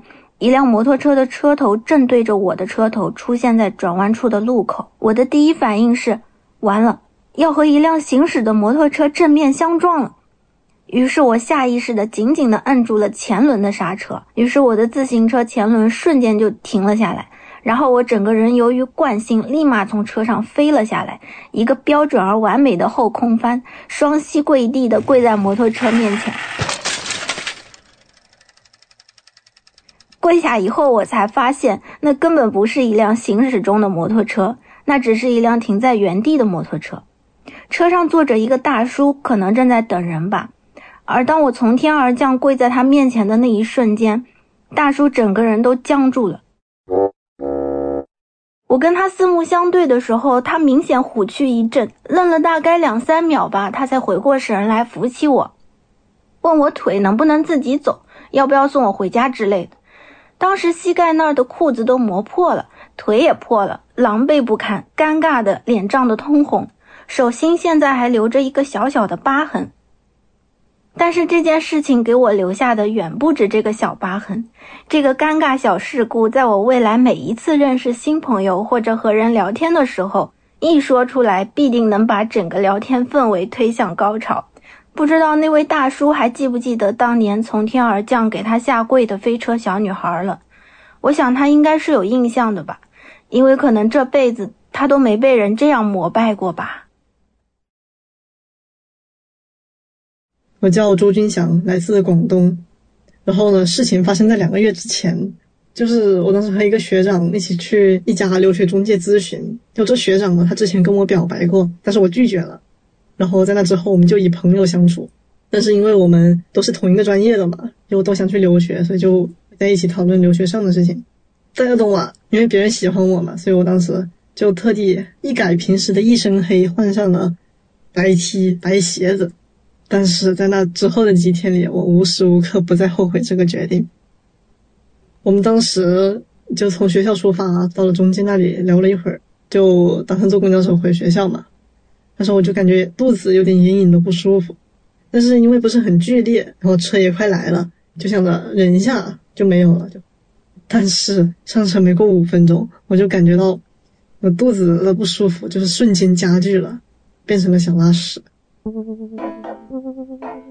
但是因为公交车就是行驶在一条周围几乎没有什么房子的快速公路上，只有在开了二十分钟的时候路过了一个房子比较多的地方。但那时候我的感觉已经被我压下去了，而且你要下车的时候，你还得跟学长说我要下去上个厕所，这也太尴尬了。但是我们还不是很熟啊，然后我就错过了最后一个升级，因为这是之后的四十分钟车程里唯一一站房屋是比较多的地方，而后面的那四十分钟，我简直可以说是痛不欲生，车的每一点晃动。每一次摇摆，每一次刹停，都清晰的反馈到我痛得不行的肚子上。我忍到痛的开始冒冷汗，直到还有两站的时候，感觉要憋不住了。我的理智告诉我，我得挺住，不能丧失作为人的尊严。但是我真的忍不住了。有一点不知道是固体还是液体的东西从双臀间流了下来，我感觉到它粘到了我的内裤上。渗到了我的外裤上，还好裤子是黑色的，应该看不出来。还好只有一点。还好压力真的减轻了不小，还好快到了。到了之后我就赶紧回宿舍，当做这一切都没有发生就好。但是快到站，我才想起来这个站台到我们学校还有十几分钟的步行距离，我就感觉肚子又开始痛了。我走向学校的每一步都感觉是走在了希望之路上，但是我每走一步，又像恶霸一样踩在我的肚子上，接受疼痛无比。那个恶霸也毫不留情，趁着我的肌肉被走路分担了一点力量，他找准机会趁虚而出。整个过程我施加的只有阻力，但是他们依然奋力的向外冲锋，划过了大腿、膝盖、小腿、脚踝，最后到了我白色的袜子和鞋子上，跟着进入五感的是一股恶臭。我刻意走得慢了下来。走在学长的后面，学长问我：“你闻到了吗？怎么这么臭啊？”我说：“没有啊，应该是他们施的化肥吧。”他说路边是草地啊，还好当时学校比较偏，也是大中午的，基本没人。我们就这样前后保持了一段距离，到了校门口。我想着一进校门口，我就赶紧分道而行。但是在校门口那里。我忘了还有个防疫登记处，而且他正好看见了他一个朋友正在往外出，他们就攀谈了一会儿。我就想着，好，赶紧趁他们聊天，我就赶紧去把那个入校信息登记完，然后赶紧进校。所以我就飞快的硬着头皮走到他前面，开始飞速的登记入校信息。并且祈祷着他不会闻到味道，不会发现我白色鞋袜上的污渍。但是可能因为是我不够虔诚，上帝没有听见我的呼喊。学长拍了拍我，好心的提醒道：“哎，你鞋后面弄了什么？脏了。”然后吸了一口鼻子，想到了什么，愣住了。我也愣住了。当时的场景巨尴尬。那个学长的朋友也看到了，哇，一脸吃惊，我就没有理他，我就赶紧填完，就直接赶紧就是逃似的跑回宿舍，就立马洗澡，然后把当天穿过的衣服全部丢了。我也想想，我当时应该去解释一下，说这是沾上的泥巴或是什么的。然后后面我们聊天的时候，我就把我的心路历程如实的跟他说了。我自己是觉得啊，又社死又很好笑。Hello，大家好，我是德叔，我是个 B 站的小 UP 主，我今年三十大几了。那我今天想讲的这件事儿呢，是发生在我的大学时期。那天我记得那是一个阳光明媚的下午，然后我当时在玩电脑，我的五个舍友他们拿了一张光盘，就在我的背后围上来，想在我的那个电脑上面查看里面的资料，因为我的电脑是当时宿舍里面唯一一个。包含光驱的电脑，所以就必须在我的电脑上面看。然后我把光盘插到光驱里面之后，等待电脑读取。结果电脑自动弹出了一个叫“暴风影音”的播放器。猝不及防的是，这个暴风影音没有播放光盘里面的内容，而是继续播放我上次没看完的视频。哎呀，视频里面的那个画面，我只能说很美。美到我这辈子永远也忘不掉，就大概是在泳池边上有五个一丝不挂的肌肉男在做一些大人才能做的事儿。没错，我是个 gay，而且当时也没有人知道我的性取向。当时非常安静，只能听到电脑上一直在发出一些上不了台面的声音，然后我直接就慌了。我大脑应该在飞快的思考该怎么用最快的速度把那个视频关掉，但是我怎么都点不到右上角那个小小的那个小叉，啊！然后我记得有人在后面喊了一声：“我靠！”让我的注意力就是透过那个显示器的那个反光，看到了我背后的那五张脸。那是五张无比错愕的脸，张着嘴，瞪着眼睛。这五张脸的画面就像恐怖片里面的那个高能镜头一样，就那么深深的、深深的刻在了我的脑子里。后来就是没过多久，我就在外面租了个房子，搬出了宿舍，因为我真的觉得太尴尬了。但是让我特别意外的一点是，居然没有一个人来问过我这件事，没有人来问我，哎，你是 gay 吗？不光是宿舍里的其他五个兄弟，就包括我其他的同学也没有人来问，所以我猜他们不仅仅是为了避免我尴尬没没来问，而且他们也没把这件在当时那个年代算是非常爆炸的小新闻分享给班里的其他同学。对于这点我非常的感激，但是我其实从来也没跟他们说过一句谢谢，我也不知道什么时候说这件事儿啊，我当时完全不想提这件事嘛。所以，如果我当时的舍友们能正巧听到我现在讲这件事儿的话，我非常想跟你们说一声谢谢。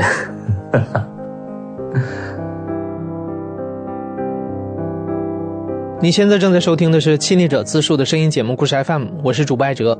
本期节目由聂丽萍制作，声音设计赵丽杰。特别感谢尴尬到失去姓名、菠萝、懒猫、黄桃罐头、辣子、向晚、黑走、小薇、空空、油菜屯、朱军祥、德叔以及其他参与了本期节目录制的朋友。如果你也有一些攻击到你的尴尬记忆，欢迎在评论区里和大家一起分享。感谢你的收听，咱们下期再见。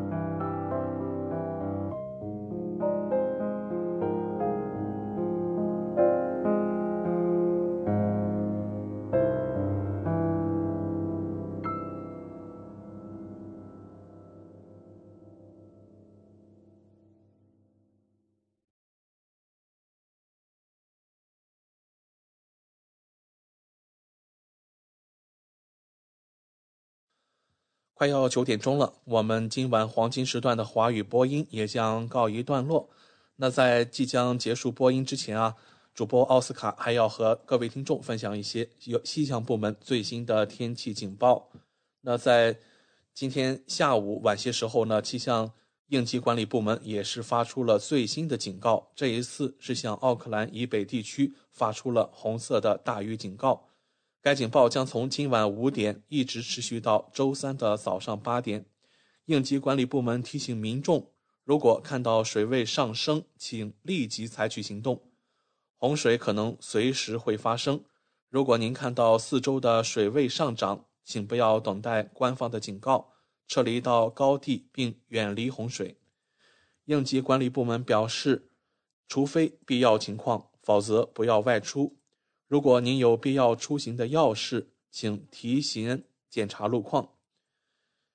与此同时，气象部门还向奥克兰南部地区发布了橙色的大雨警报。该警报同样从今晚八点到星天星期三上午的十点。民众应该随时了解周边情况。如果您感到不安全，请听取紧急服务并自行撤离。如果遇到生命危险，请立即拨打幺幺幺进行求助。好的，各位怀卡托华人之声的听众朋友，希望您在这样一个风雨交加的时刻，保护好自己、还有家人以及房屋财产的安全。今晚主播奥斯卡、小冯、轩轩在这里祝愿各位听众朋友们晚安。我们在下一个黄金时段空中电波再见。怀卡托华人之声。音质天成，悦动人生，伴我随行。怀卡托华人之声，音质天成，乐动人生，伴我随行。You are listening to Waikato Chinese Voices. Follow our radio, share the world. 您正在收听的是 FM 八十九点零怀卡托华人之声广播电台节目，我们在新西兰为您播音。